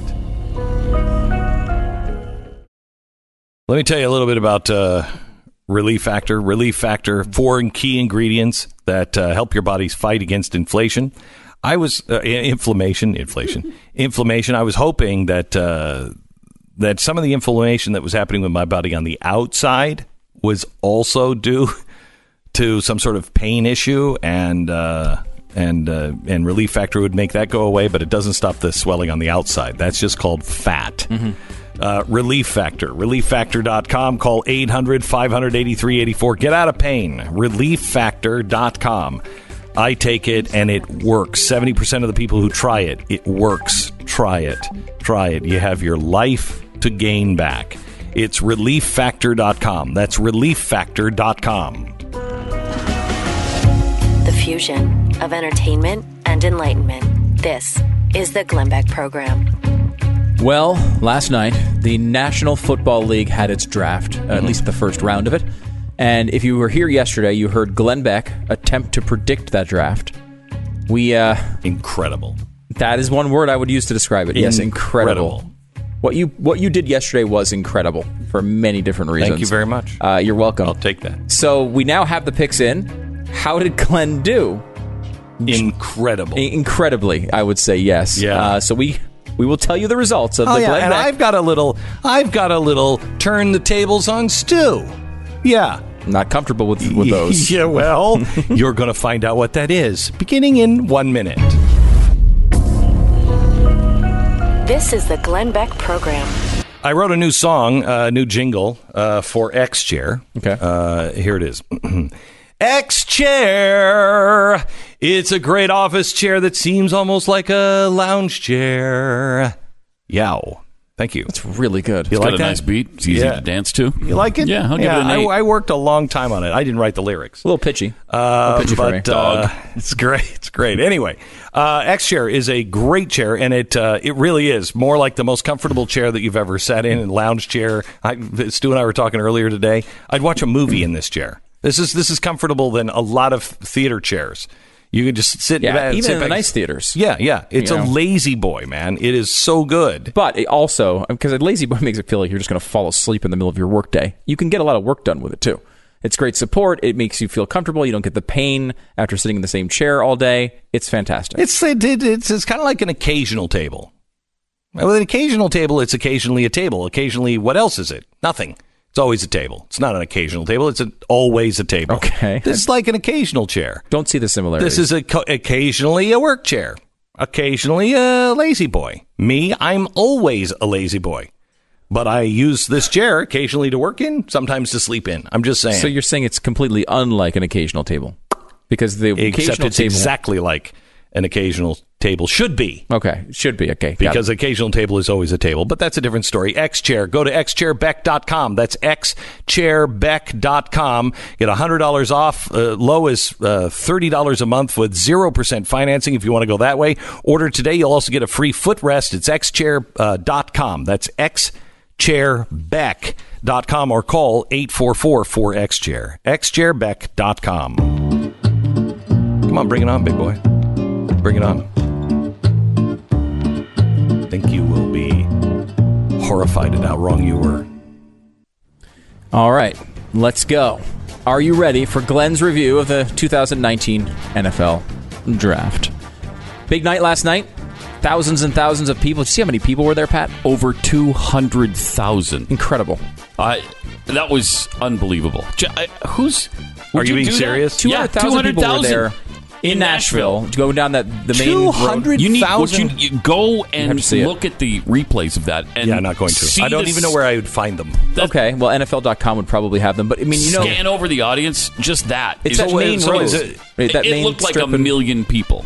So was it was the whole like Yeah. Main a strip- town, a Yeah. main strip Yeah. of a town. Yeah, Yes. of Nashville. That main, that famous. Oh, you're uh, kidding yeah, me. Yeah, I can't. Why? Uh, It Broadway, was right? Just a sea of humanity all the way back. they used Had to do this at Radio City? mile. It used to be in Radio City every Yeah. year, and Yeah. they decided a few years ago. The first time they did it was in Philadelphia, right, like in front of the what people would call the Rocky Museum. Yeah. and Which really pisses the snobs Oh, they hate off. it. They hate it. Uh, and And the, I love the actual name is the Rocky Museum. Yes. So just remember that. it's the snobs that are wrong. Yes. Uh, but you know that whole. If you remember standing at the top, what I think you were able to make it there after a couple of hours. Uh, when you're on the top of the stairs there and you look down the street, it just goes on forever. And they filled like that entire street. Same thing here. It's crazy. Incredible. Two hundred thousand people. I mean, the the idea that the NFL is dying is, is maybe the maybe a little preemptive. Maybe. uh, here, but. Uh, it may die after your draft review from yesterday. we will see, though, because I think there's some good news in here for Glenn Beck as well. Thank you very much. Some impressive things. And one thing, This almost sounds like it's a sports, you know, like you're a sports center. Yeah, that's Talk- right. Talk about it in like a sportscaster way, and it will sound official. I will say, going in, I did not think Glenn Beck would be able to pull this off, but he did accomplish one thing that no other draft expert was able to accomplish. Uh, Rock, I think, was your name, and it was. and I, I'd love to get your reaction before we dive in. Uh, my reaction to was that, was that it was uh, his his predictions were incredible. Incredible. Incredible. I would agree. I said. They were I said that incredible. earlier. It was incredible. All right. Well, go to the. Wow, I'm going to keep watching. Thank, thank you. Uh, we appreciate that. And- Wow, and they can hear me. Like every other sports Damn, program, we're going to give you our reaction before we tell you what happened. Because that's what sports programs do. Okay, so the first overall pick in the draft of the Arizona Cardinals, Glenn Beck predicted Devin White would yes, get selected. Now, because he looked happy. yes, because he lo- He does look happy. he does look happy. Was he happy last night? Uh, so uh, the experts predicted he would go fifth in the draft. Glenn predicted he would go first. The actual answer, fifth. So, Yeah, that's that's a little anticlimactic. that one. it's a little anticlimactic. Yes. But that- I had him in the top more. ten. You gave me twenty names. I had him in the top ten. Yes, that's- I had him in the top five. I was pretty damn close. Okay, yes, there you go. I, I thought that was a relatively good pick. All right, thank Although you. you did lose again. All right. Okay, with the second pick uh, in the draft, Glenn predicted that uh, Drew Lock would go second. Which we tried to dissuade him from that a little bit, telling him eh, they already have a quarterback there, Yeah. and they paid him a lot of money. Yeah, $137.5 Yeah. million dollars Yeah, just one Was he in the ago. top five? So Drew No. Lock. You didn't tell me that this was not hand grenades. Uh, no, no, I know. It's not. I just need to be close. I just need to Well, be close. I think it's. I think it is close. right. So I'm, I'm judging this as: Did you come as close as the actual experts? So Drew Lock, Glenn predicted to go second overall. The experts predicted to go 30th overall. And he did not get drafted in the first round at all. so he's still on the board. Wow. You're a But, tad uh, more wrong than the I experts need were. it. Yes. So what I Okay. this is not only not hand grenades. This isn't small It's not even nuclear tac- weapons. tactical nukes. Next up, uh, Glenn had Jawaan Taylor going third to the New York Jets. Glenn predicted Jawaan Taylor to go third. The experts predicted him to go 12th. Actual draft position, undrafted in the Oh, wow. first round, Okay, okay, but wait a minute, wait a minute. What about Christian Wilkinson? Cause, Wilkins, because I said he could also might go third. Yeah, I know you kept saying that because the two teams were from the same city, you could switch them. That's not a rule. Yeah, no, it's Okay. well, it should be. So, They're both fake. They're both fake New York teams. They're neither of them in New York. They're No. both fake. well, that's true. They're both in the same stadium in New Jersey. But that was a good, that was a fair Stupid. point. Uh, but again, you were wrong. So you're 0 for 3 so far, but things get better. Uh, your fourth pick, you selected Jonah uh, Williams. Jonah Williams. Yes. Jonah Williams. Glenn selected fourth. The experts predicted he would go ninth. Actual draft position, eleventh. So Glenn is wrong. Okay, I thought there was some good Again. news happening. No, No, there's some there good news It's coming. coming. There's some It's good. coming, Okay, coming. okay, all right. Okay, and maybe is this it? Uh, the Tampa Bay I Buccaneers. don't think so. Just based on just based on the crowd reaction yesterday, boys. Glenn, really high on Bunchy Stallings from Kentucky. I A mean, little this higher than the experts were. really high. I had a good reason. I don't remember Yeah. what it was, but it was a good reason for Bunchy. Yes, I. They were all really good reasons, as we heard yesterday. Yes. So Bunchy uh, Stallings, Glenn predicted to be fifth. The Bunchy was excited about your pick, though. He was. really I bet excited. his dad called him and said, Yeah. Glenn Beck just predicted. And then he was like, not the guy who every time he endorses a candidate, they lose. Yeah, same guy. Yes. so Bunchy Stallings predicted to go fifth by Glenn Beck. Experts predicted him to go 216th. he was undrafted in the top 32. Sadly, Okay. Well, so neither of us was right. You're well, you're 0 for five. Again, they were close again. Okay, next up though, uh, we have uh, Christian Wilkins. I said he Christian- goes six. Christian Wilkins goes six. Uh, the experts predicted him to go 13th. So really close range here. The actual pick, 13th. The experts. Hey, right I'm the looking for the good news. No, but there's good news coming up. Okay, It's all coming. okay, Okay, right, uh, right. number seven. Uh, you may know this one if you followed it at all. Kyler Murray. Uh, Glenn predicted Kyler Murray to go and I guess play behind Nick Foles in the giant contract he just signed instead of going to the Cardinals. He did go number one overall. Glenn predicted him number seven, and so did the uh, the experts predicted him number Hand one as grenade, well. shrapnel hit him. Yeah, Shrapnel kind hit him. He's in the general. He at least could see Shrapnel the hit him. explosion from where he was. He could hit him. Okay, so the top seven, you are 0 for 7. However, we go on to Ed Oliver Yes. to the Detroit Lions. Yes. Ed Oliver. Now, I know you were passionate about this particular pick. I can't yes. remember why. This, is the one, no, one you this one. Yes, this a fir- mm-hmm. This was my first draft pick at Ed number eight. surprised. Yes. Ed looks why he was so- endlessly surprised. He does. And, you know, that's the way everybody in Detroit, when they open their door in the morning, they're like, oh, crap, I'm still here? Yeah, and like the What the, hell happened? As the bullets fly by, Right, They and say, like, "Wow, another "Whoa." another bullet flew by." What am I doing here still? He may also have been surprised that he was first of all picked eighth, but before the first seven picks, Right. Which was interesting. so he was my first pick at eight. Yeah, so that's not confusing at all. So Ed Oliver, Glenn predicted him to go number eight. Uh, the experts predicted him to go number four. Actual pick number nine. Glenn yes. outperforms yes. the experts. Thank you. Amazing. Thank you. Thank you. Well, it took me a little while. It did. Either that or it, I got it right on the first time and I should have stopped. Yeah, but possibly. what- Well, i- it's a stretch to say you got it right. Well, you missed by one pick. Oh, he's Oh, definitely he's- dead. If you're standing that close to a hand grenade, hand grenade, you're dead. And it's not horseshoes or hand grenades, no. is the saying. No, okay, but- there is one thing that Glenn Beck did Yeah. that no one else that I saw as an expert actually did. It's an amazing thing. Uh, Glenn Beck predicted for the ninth pick Daniel Jones, the quarterback from Duke. Now Jones was predicted to go 17th uh, by experts. Glenn Yes. predicted him number nine. Actual pick number six. Thank you. Yes. Thank you. Closer, not only Thank closer, you. But the only expert I saw, and I, I use you as an expert after Thank that you. pick. Thank the you. only expert I saw picking Daniel Jones in the top nine was Glenn Beck, and he nailed it. I wa- by m- only missing by three. I want you to put that. I want an article written about that in sportsy kind of terms and throw that out. Sportsy kind of terms coming That's to you. Glenn. We'll get to that. and the good news continues here. So Yeah. now you're now two for 9 Uh-huh. Yes, you missed the first seven. Right. Now, but you're two for nine. Ish. Last one, Two for nine ish. two for nine ish. You know, because Well, you beat the experts on two of nine. okay, yes, Well, uh, for yes. not having any information. Pretty good. Pretty Yep, good. really Uh, good. Carl Granderson was Glenn's 10th overall pick. Uh, the experts predicted him to go 251st. Actual pick. He was not picked yet. Uh, so Glenn did lose that one. But you only they missed by a number. 241. okay, but Uh, he was closer selections. than the experts. Yes. Twice. Twice. Two out of Twice. 10. Yeah. That is not not bad. Now It's let's turn this around. As you see, Mm-hmm. I have a bunch of teams up of on the board. Animals and. Uh, Yeah, yeah, some might call them uh, shields. Some might call them shields. Okay. This is the Game of Thrones. Oh. Now, you probably know more about the Game of Thrones than I do about football. I don't think there's any doubt of that. Right. Yeah, I've seen two so full episodes. So I'm Yeah. giving you, with their names, Frumpy Girl. She's 5'1", 112 pounds. That's all you get. You have Oh to gosh. put her in the right house. We do our Game of Thrones and see how close he becomes. He comes and gets to that in one minute. yeah. See if you can get two.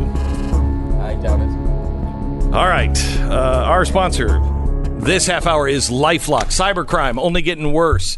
Cybercrime, all kinds of breaches on everything. Uh, all you have to do is get Lifelock, and then you don't have to worry about this anymore. Lifelock.com. Use the promo code Beck. You're going to save 10% on your yearly membership. Look, they what they do is they look for any kind of breach. Just monitoring your credit, you know, is not is is not enough. Just monitoring one credit card is not enough. You have to watch for the breaches that are happening on the dark web. God forbid something like this happens to you, and it will. I promise you, it will. Uh, go to lifelock.com, use the promo code Beck. If you have them, they're going to spot those things early. They have the team to work to fix it. It's lifelock.com. Nobody can prevent all identity theft and, you know, monitor all transactions, but Lifelock is the best in the business. Use the promo code Beck and save 10%. 1-800-LifeLock, 1-800-LifeLock or lifelock.com promo code Beck. We break for 10 seconds. Station ID.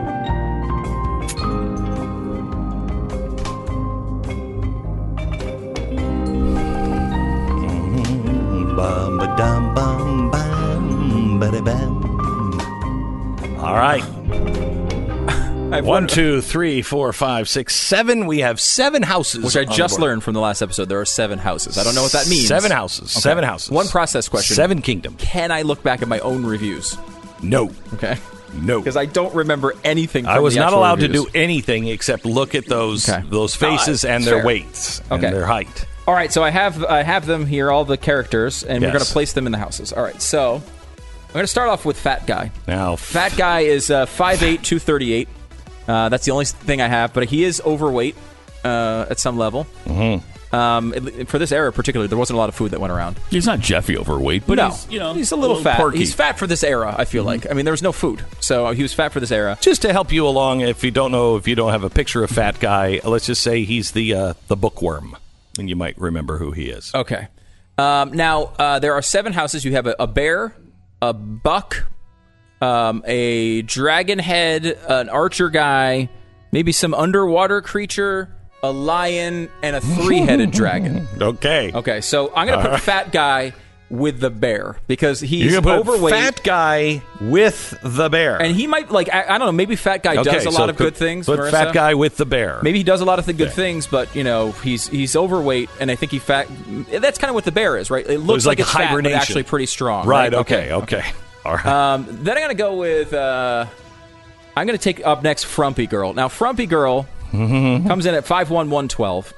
She's a little she frumpy. is so you know she was the uh, let's see i'm trying to give him things that he won't know and won't necessarily play she was with the uh, uh, the girl does not have a name let's say that go ahead Okay. Uh, Frumpy Girl, looking at these symbols here, I think I would associate her. If you think about an underwater creature, Mm-hmm. she's kind of frumpy. She kind of like seems like the type that if, if she was a creature would kind of just be floating around aimlessly Mm-hmm. at the bottom of the ocean. So I'm going to put her with weird ocean uh, character thing, yellow, and it's got little pointy things at the end of it. okay Okay. all right All right. okay Um, then I'm going to go next up. Uh, I'm going to take a boy band teen next. Now, the boy band teen, he's in a wheelchair. He fell out of a, uh, a tower or something. Yeah. Um, he kind of seems like this boy band teen, Pat. So he seems like the type that would uh, maybe. If, if he was in today's times, he would wear like jewelry. He'd be like kind of flamboyant. Uh-huh. Have like maybe some gold jewelry and stuff. I'm going to put him with the gold lion thing. uh, the gold Okay, lion good. thing for boy band. good teen. that's yes Next up, uh, we have um, we have the queen that looks like Mick Jagger and Robin Wright. okay Uh, and she surprisingly does she does really She look like really Mick Jagger does and look Robin like- Wright. yes. Like if they had a baby, this is exactly the person that would grow out of that. Yeah. Um, she's sort of a statuesque woman. She, Mm-hmm. uh, I, she's, I feel like she has good posture. Um, so I'm going to put her with the yellow buck that's standing on its back leg because he's kind of standing all up right. tall, and I, I Okay, think that makes a lot of sense. yeah Um, all right. Uh, next up, we have Goatee Guy. Now, Goatee Guy, I think, is a pretty main character. If I'm not mistaken, it might be Jon Snow. Okay. Jon Snow, his name, first of all, Snow. So that's going to, first of all, you're going to take out the three headed dragon because that could breathe fire. That's obviously out. Uh, and I'm going to go with he's a big character. I feel like I go with the red archer guy here. Uh, the red The red archer, archer symbol. guy. Red archer symbol because Okay. because he's like the he's like the main character. He's strong. He's probably the guy that fires lots of arrows. Uh, next up, I will go with I will go with Angry Elf. Now, Angry Elf in this show, he, he was Angry Elf in, in the movie Elf, but also is in this show. And Angry Elf is now he's seems like a big character, like top of the rank somewhere. Mm-hmm. And he's the type of guy that would be like the guy who designs the family crest. Like he's that Yeah, big of a guy. he's that guy. And because of his his height, he would not be able to reach an entire painting. and there's only one that's a partial creature, which is this half dragony head thing. Um, which is gray Hmm. and it, it looks like, or maybe a half dog head or something. I don't know. Yeah. But he couldn't finish the whole head. painting because he's not tall enough. So I'm Uh-huh. going to put him on uh, that team, the top middle one there, Marissa. Might even be a dog or a, a wolf or something. Okay, a dog or a wolf. Okay, there we Angry go. elf goes into the wolf. Okay. Uh, Now I know there's relationships between Angry Elf and a couple of the other characters, and I cannot remember who. right. Uh, right. Maybe Redhead. I think Redhead and Angry Elf might be together in some way. Or Okay. maybe they were married at some point. I don't remember, but I'm going to put Redhead with Angry Elf in that one 'cause I think they might be related. Uh, Blondie.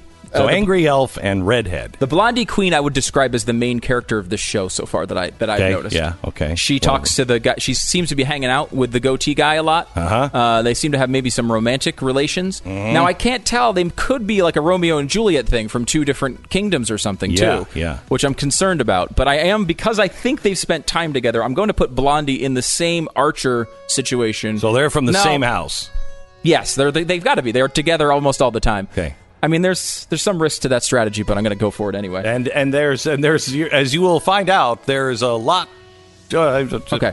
So then we have. Um, uh, I haven't put anyone in the You're three-headed right dragon being camp. completely wrong.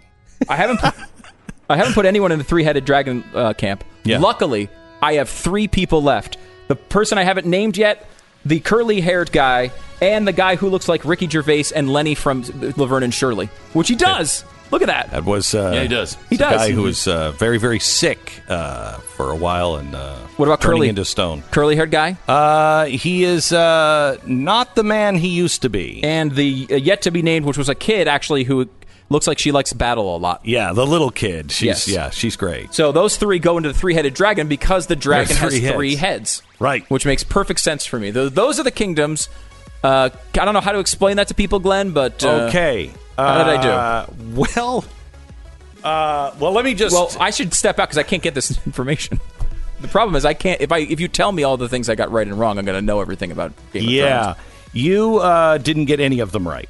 None, none of them. None of them are right. Come on. no, no, on. sorry. One is right. One is right. One is right. Yes. One is right. You've got one right. And uh, One, two, three, four, five, six, seven, eight, nine. Crap, that's the same amount as you did too. Yep. I only so went one of ten. I got two. you got one. I just just want to you. it's- That's depressing. So I know less Uh, about we Game have of Thrones. to take a snapshot of this because after he finishes the Game of Thrones, I have to I have to show you because you are you are right on some things, horribly wrong.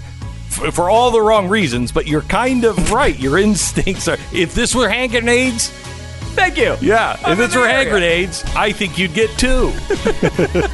Yay! You're listening to Glenn Beck.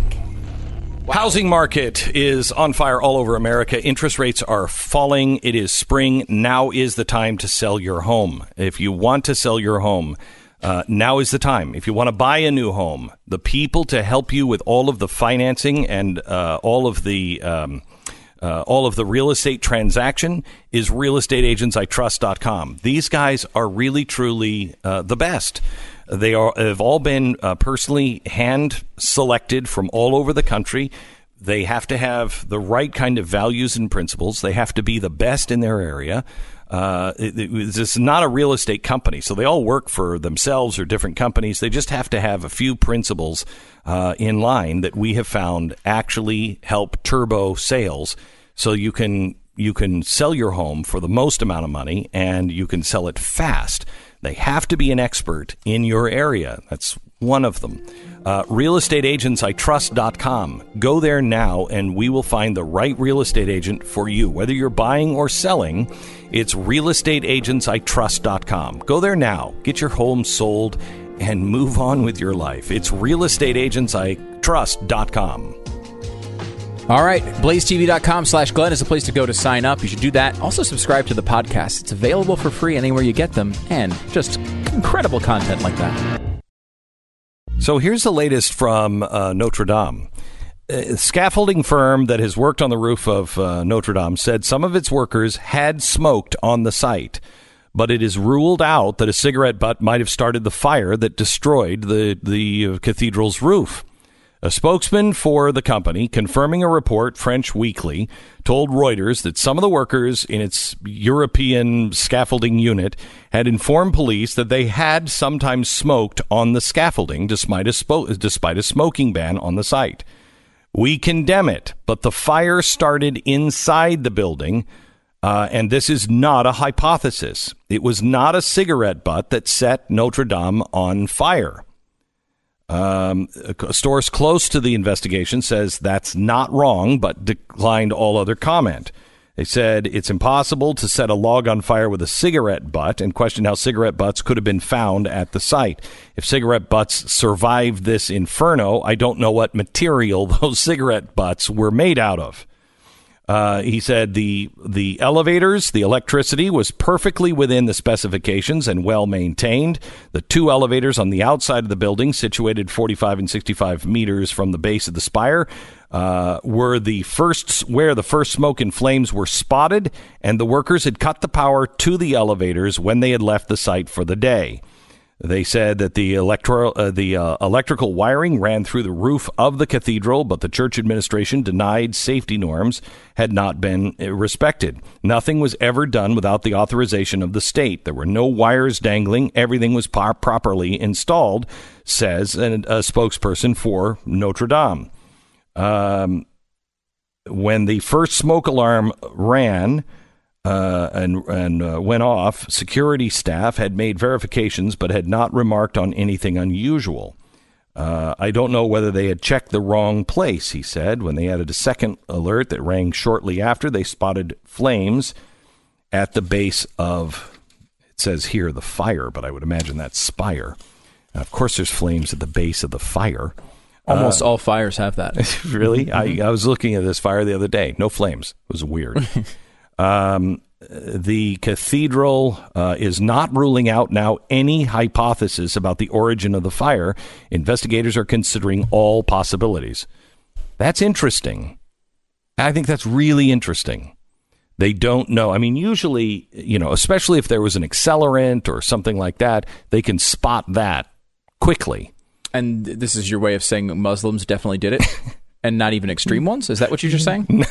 Did no. You, did you just say that uh, moderate Muslims in the United States set the fire? Is that what he just said?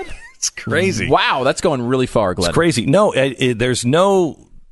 So far, they are not saying that there was any accelerant or anything like that. They're saying they don't know what caused it. They did say at one point they said they had ruled out, but that it that was, was the first. Well, like that was like six hours into it. It was very early. It was still burning.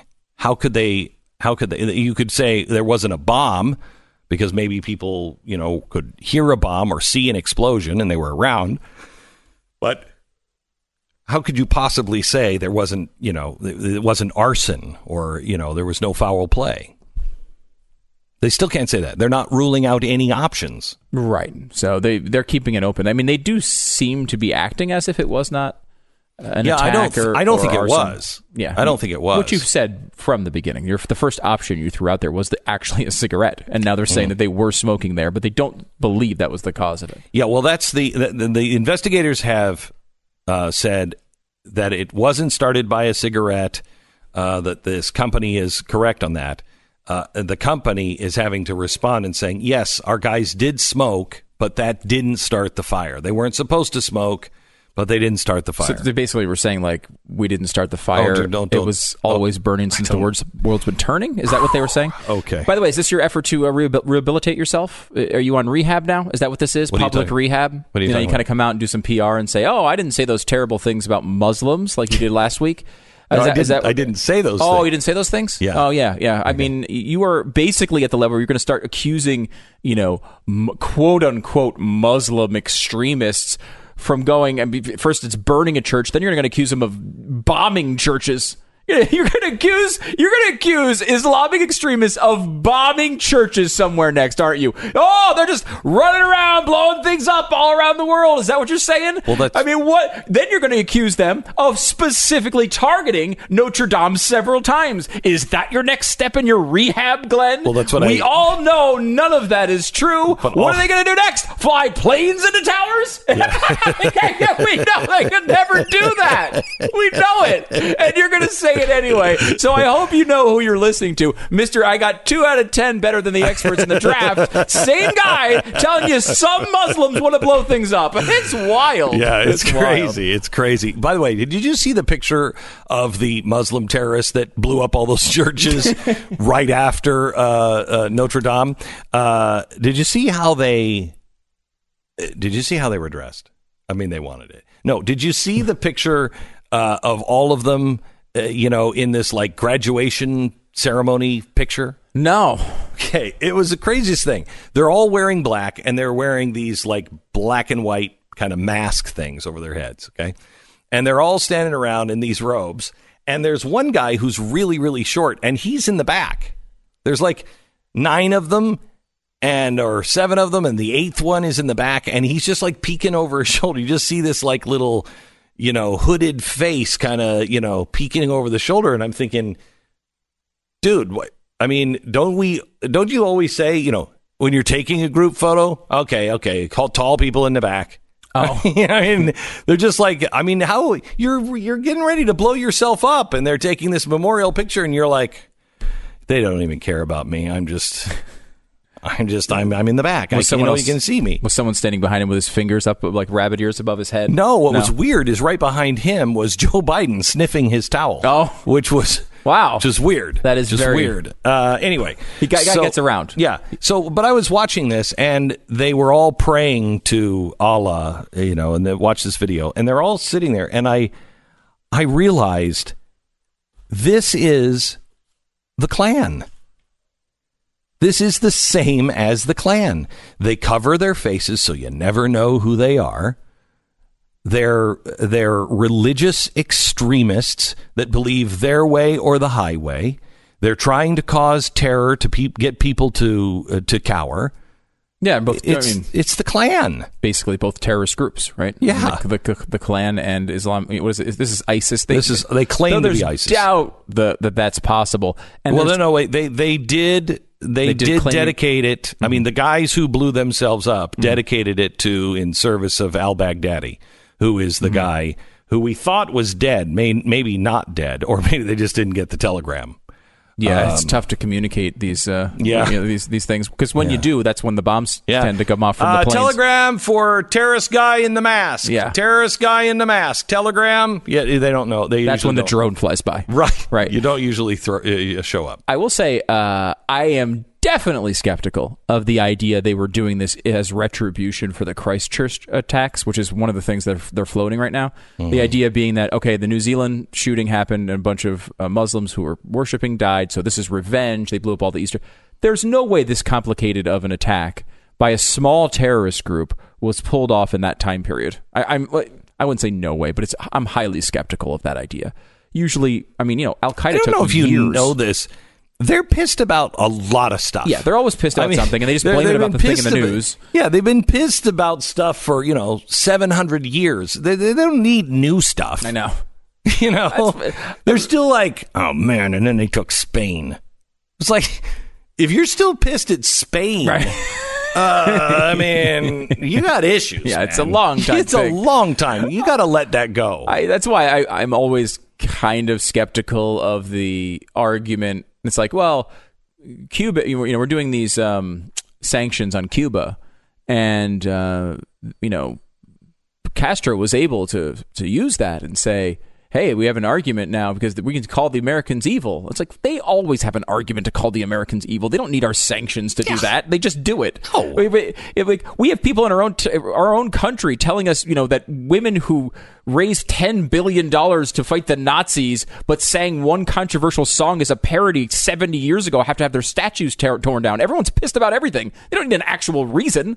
When's the last time anyone in America needed a reason to get pissed off about something? Nobody does.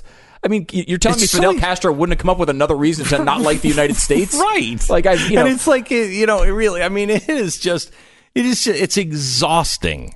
Can you imagine? I get home at night and you know my kids will have i don't know set the upstairs on fire or whatever uh, hey, today uh, there's a problem at school. What is it? Oh, one of them tied the teachers up, and uh, thre- you know, it's like, oh, jeez, I love a God. You get home and you're so tired, and you just don't. I said to my wife this morning, we got up and it's like five thirty in the morning, and I, I looked at her, I said, today, can you just not tell me if there's something wrong with the house or the with our life or with uh, the kids. Can we just pretend that everything's okay and just have one not pissed off night? Can we do that? And she's like, "Oh, I'd love to do that." So you're specifically requesting denial. Yeah, You just want to be in the dark. yeah. Ignorance is bliss. I mean, at least one day a week when you're, you know, you come home from the end of the day and you're like, I've got to deal with what you did at school now or what you didn't do at school. What? I mean, I'm already, I'm already having to do your homework with you. I already did my time at homework. I hated it as much as you hate it now. I've had to do it twice now. Why can't I just be like my mom and dad? Get it done! And slam the door and walk away. I just, you know, you don't even know how Yeah. good you got it because I'm sitting here actually working with you and going, well, let's read that together. My dad would have said, get it done or you're out. And I'm really kind of, I'm really kind of getting there. Uh, teenagers, teenagers take the whole fun out of raising uh, kids. They do. Mark, Really? Mark, yeah, Mark Twain said, when you have, when you have, if you have a child who's turned 16, put them in a barrel and put, you know, drill some holes in the barrel so they can breathe. When they turn 17, fill the holes. I think that's, I think that's real advice. 1 800 Flowers. Yeah, send your mom. advocates suffocating children. I can't wait for that. No, the not headlines. children. Not children. Teenagers. Teenagers, and then we're like, ah, that's a it's not really controversial. That is a different animal entirely. a teenager. I don't think a jury in the world would hang me for that advice. uh, anyway, one eight hundred flowers. One eight hundred flowers. This this Mother's Day, boy.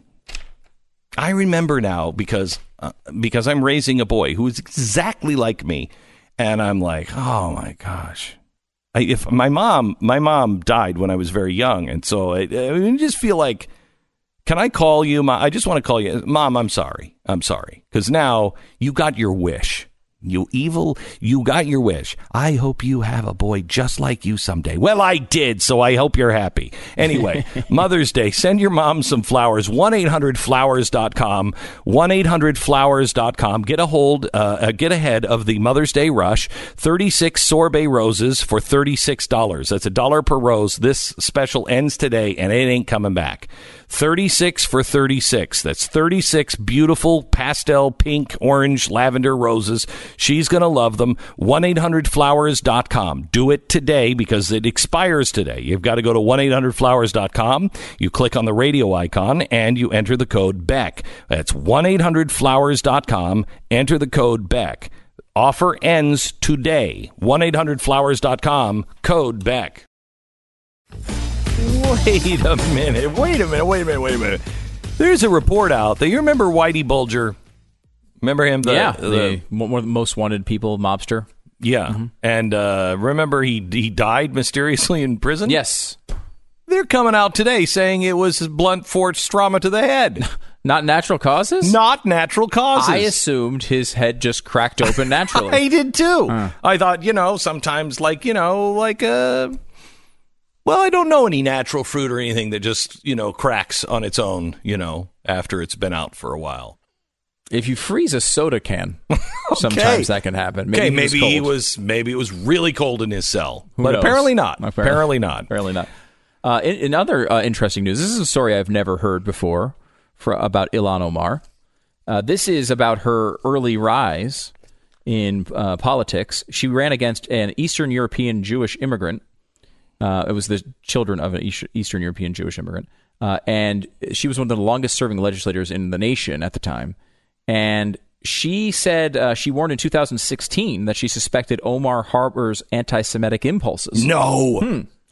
Kahn- Shut up. This is interesting. I've never heard this before. Her name, her last name is Kahn. She says she recounts a an incident at a Minneapolis polling station during the 2014 local election, where a Somali American election judge was allegedly instructing voters in Somali that one voting line was for, quote, our Somali brother, and the other for the, quote, old Jewish lady.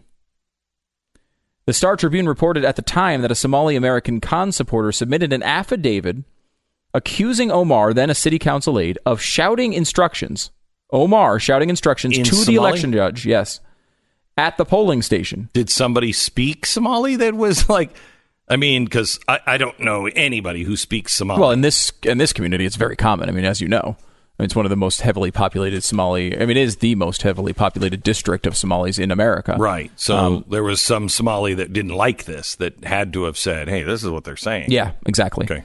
Um, and then uh, there's a there's now reports from uh, the same woman that there are a couple of Somali guys who keep calling me and want my help to help getting rid of her in the election. They don't like what she's doing to their reputations as Muslim Americans. So we're starting to get now people who are should be supporters of uh, of Ilhan Omar. Ilhan Omar But- now turning against her. Again, I, I think you're going to start seeing this more and more as the Democrats eat their own and become more and more radical. I just, I mean, people are not like this.